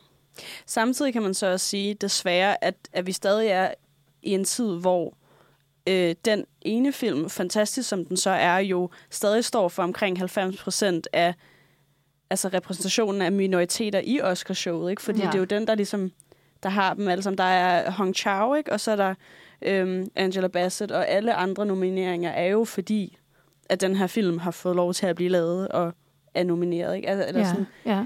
altså, at der ikke er flere film, der ligesom ja, repræsenterer en minoritet, er jo er vanvittigt. ja også, Trist, også virkelig altså. ærgerligt. Jeg, Ja. jeg tænker også bare lige, du ved, nu er det måske lidt backwards, men bare lige at sige, eller sådan til lytteren, til, altså sådan, det, er jo ikke, det handler ikke om, at nogen skal være, altså, det vi prøver at undgå, det er, at nogen bliver tokens. Altså sådan, Ja. folk bliver sådan, oh, this is the token black person, som vandt Ja. det her, eller token Asian person, eller whomever. Men at det handler om, at det bare bliver normaliseret, altså sådan, men indtil det er normaliseret indtil alt, eller sådan, indtil da vi når det her ekvilibrium, så bliver vi nødt til at forsere lidt, at der kommer nogen, ja. Øhm, Mm. og, og derfor bliver det sådan lidt kajtet, at man bliver nødt til at være sådan, og vi vil gerne have, de vinder, fordi at de repræsenterer minoritet. Altså ikke fordi de er minoritet, øh, altså sådan, yeah. det bliver ja. kajtet, men det er fordi, vi mangler den her repræsentation så fuldstændig abnormt.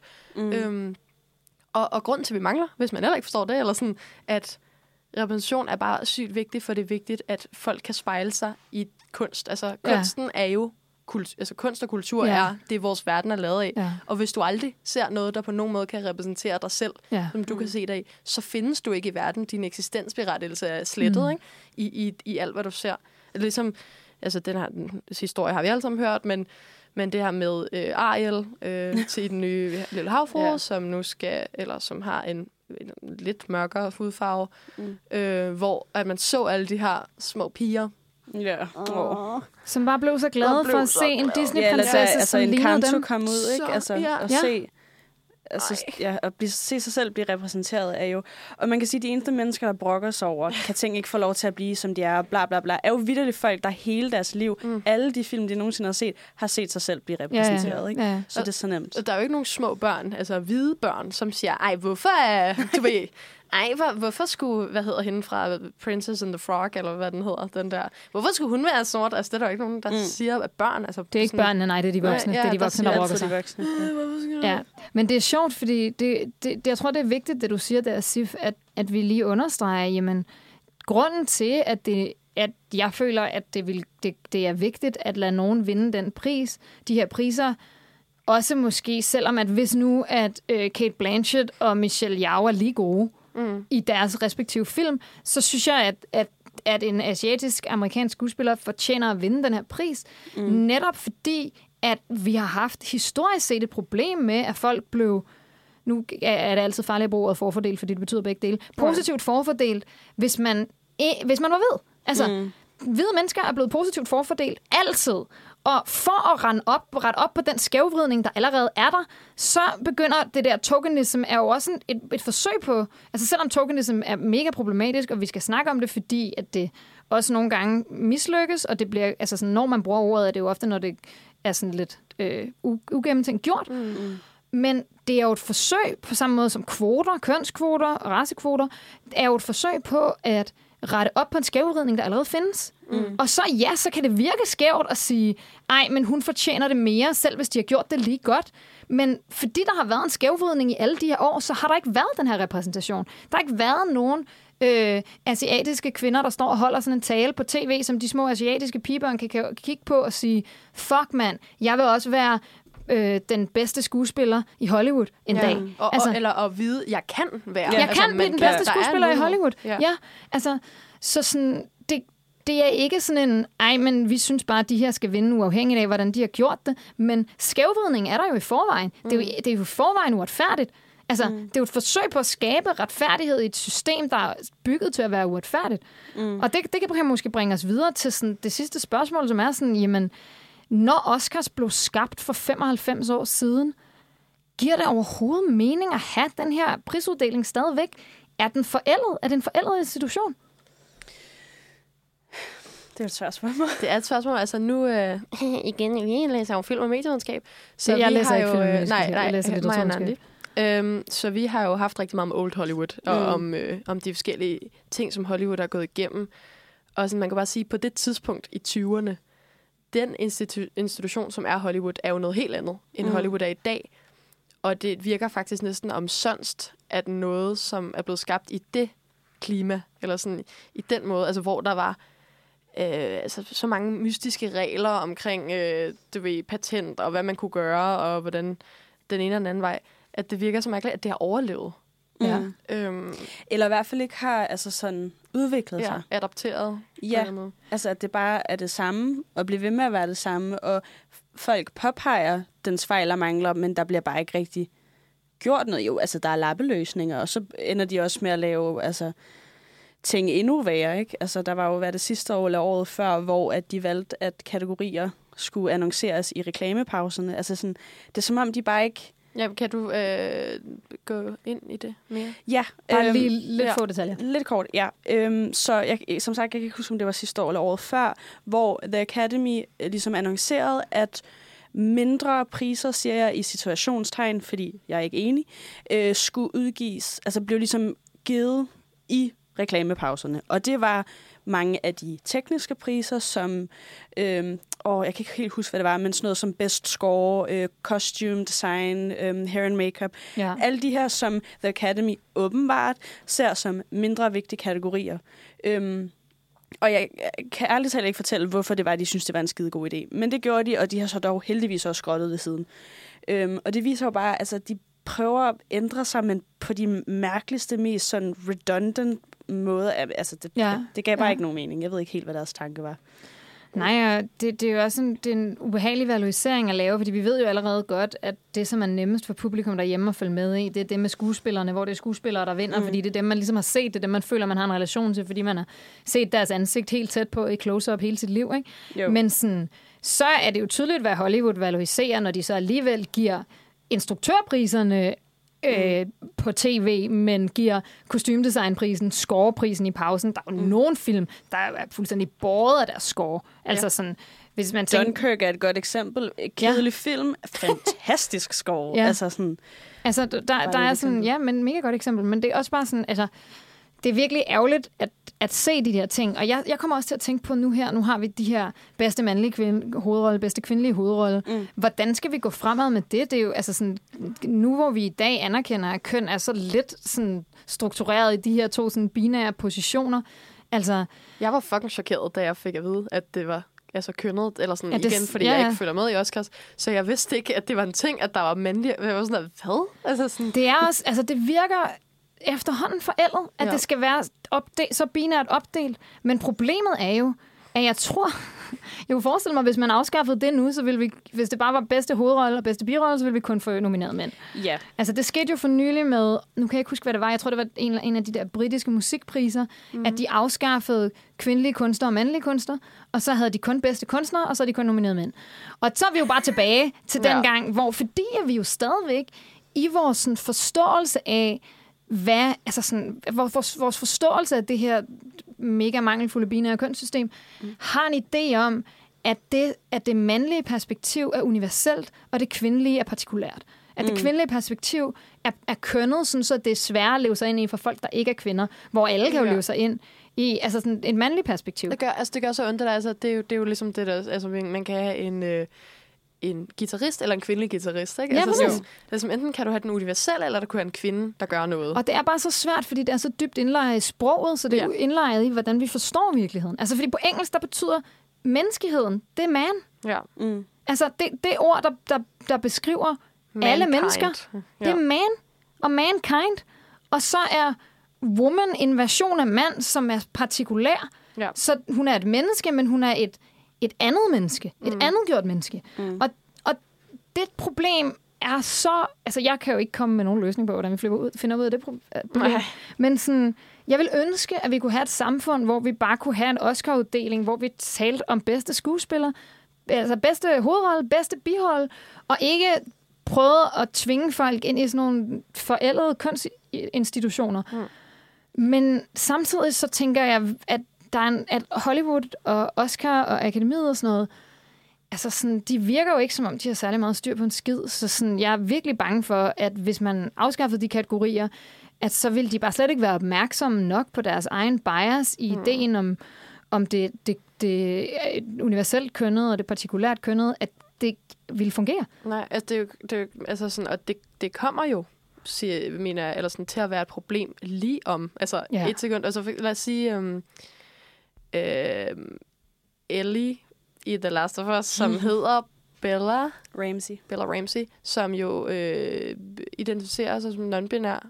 Øhm, kunne jeg godt finde på at nominere til en rolle, men hvor skal de? Altså, sådan, de kan jo ikke komme Ja, ind i nogen altså det er de tv-serien på HBO, Ja. The Last of Us, Ja. som Ja. en af de to hovedroller bliver spillet af øh, Bella Ramsey, som er non-binær. Og de er jo fantastisk. Altså, altså gør det Mm. så vanvittigt godt i den tv-serie. Så man har virkelig meget lyst til at nominere dem til alle priser, der overhovedet er. Ja. Men ja, det vil være totalt meget et problem. Mm. Og, og det problem kommer jo til at fylde mega meget, og er jo allerede et problem. Mhm. Mm-hmm. Og det, ja, Det er crazy. Jeg, jeg læste lige noget sindssygt, mens I lige sagde nogle gode pointer. øhm, at den første, altså grunden til, at det blev lavet, det første Oscar Award Show, det var ham, der hedder Louis B. Mayer, som senere skulle lave lidt grund for det, der blev øh, altså MGM-film, mm. som Ja. jo stadig eksisterer den dag Ja. i dag. Øhm, han lavede den her øhm, for at øh, sammen, eller sådan sammenfatte de- fem brancher inden for filmindustrien. Actors, directors, producers, technicians and writers. Så lidt ligesom det, vi snakker om tidligere.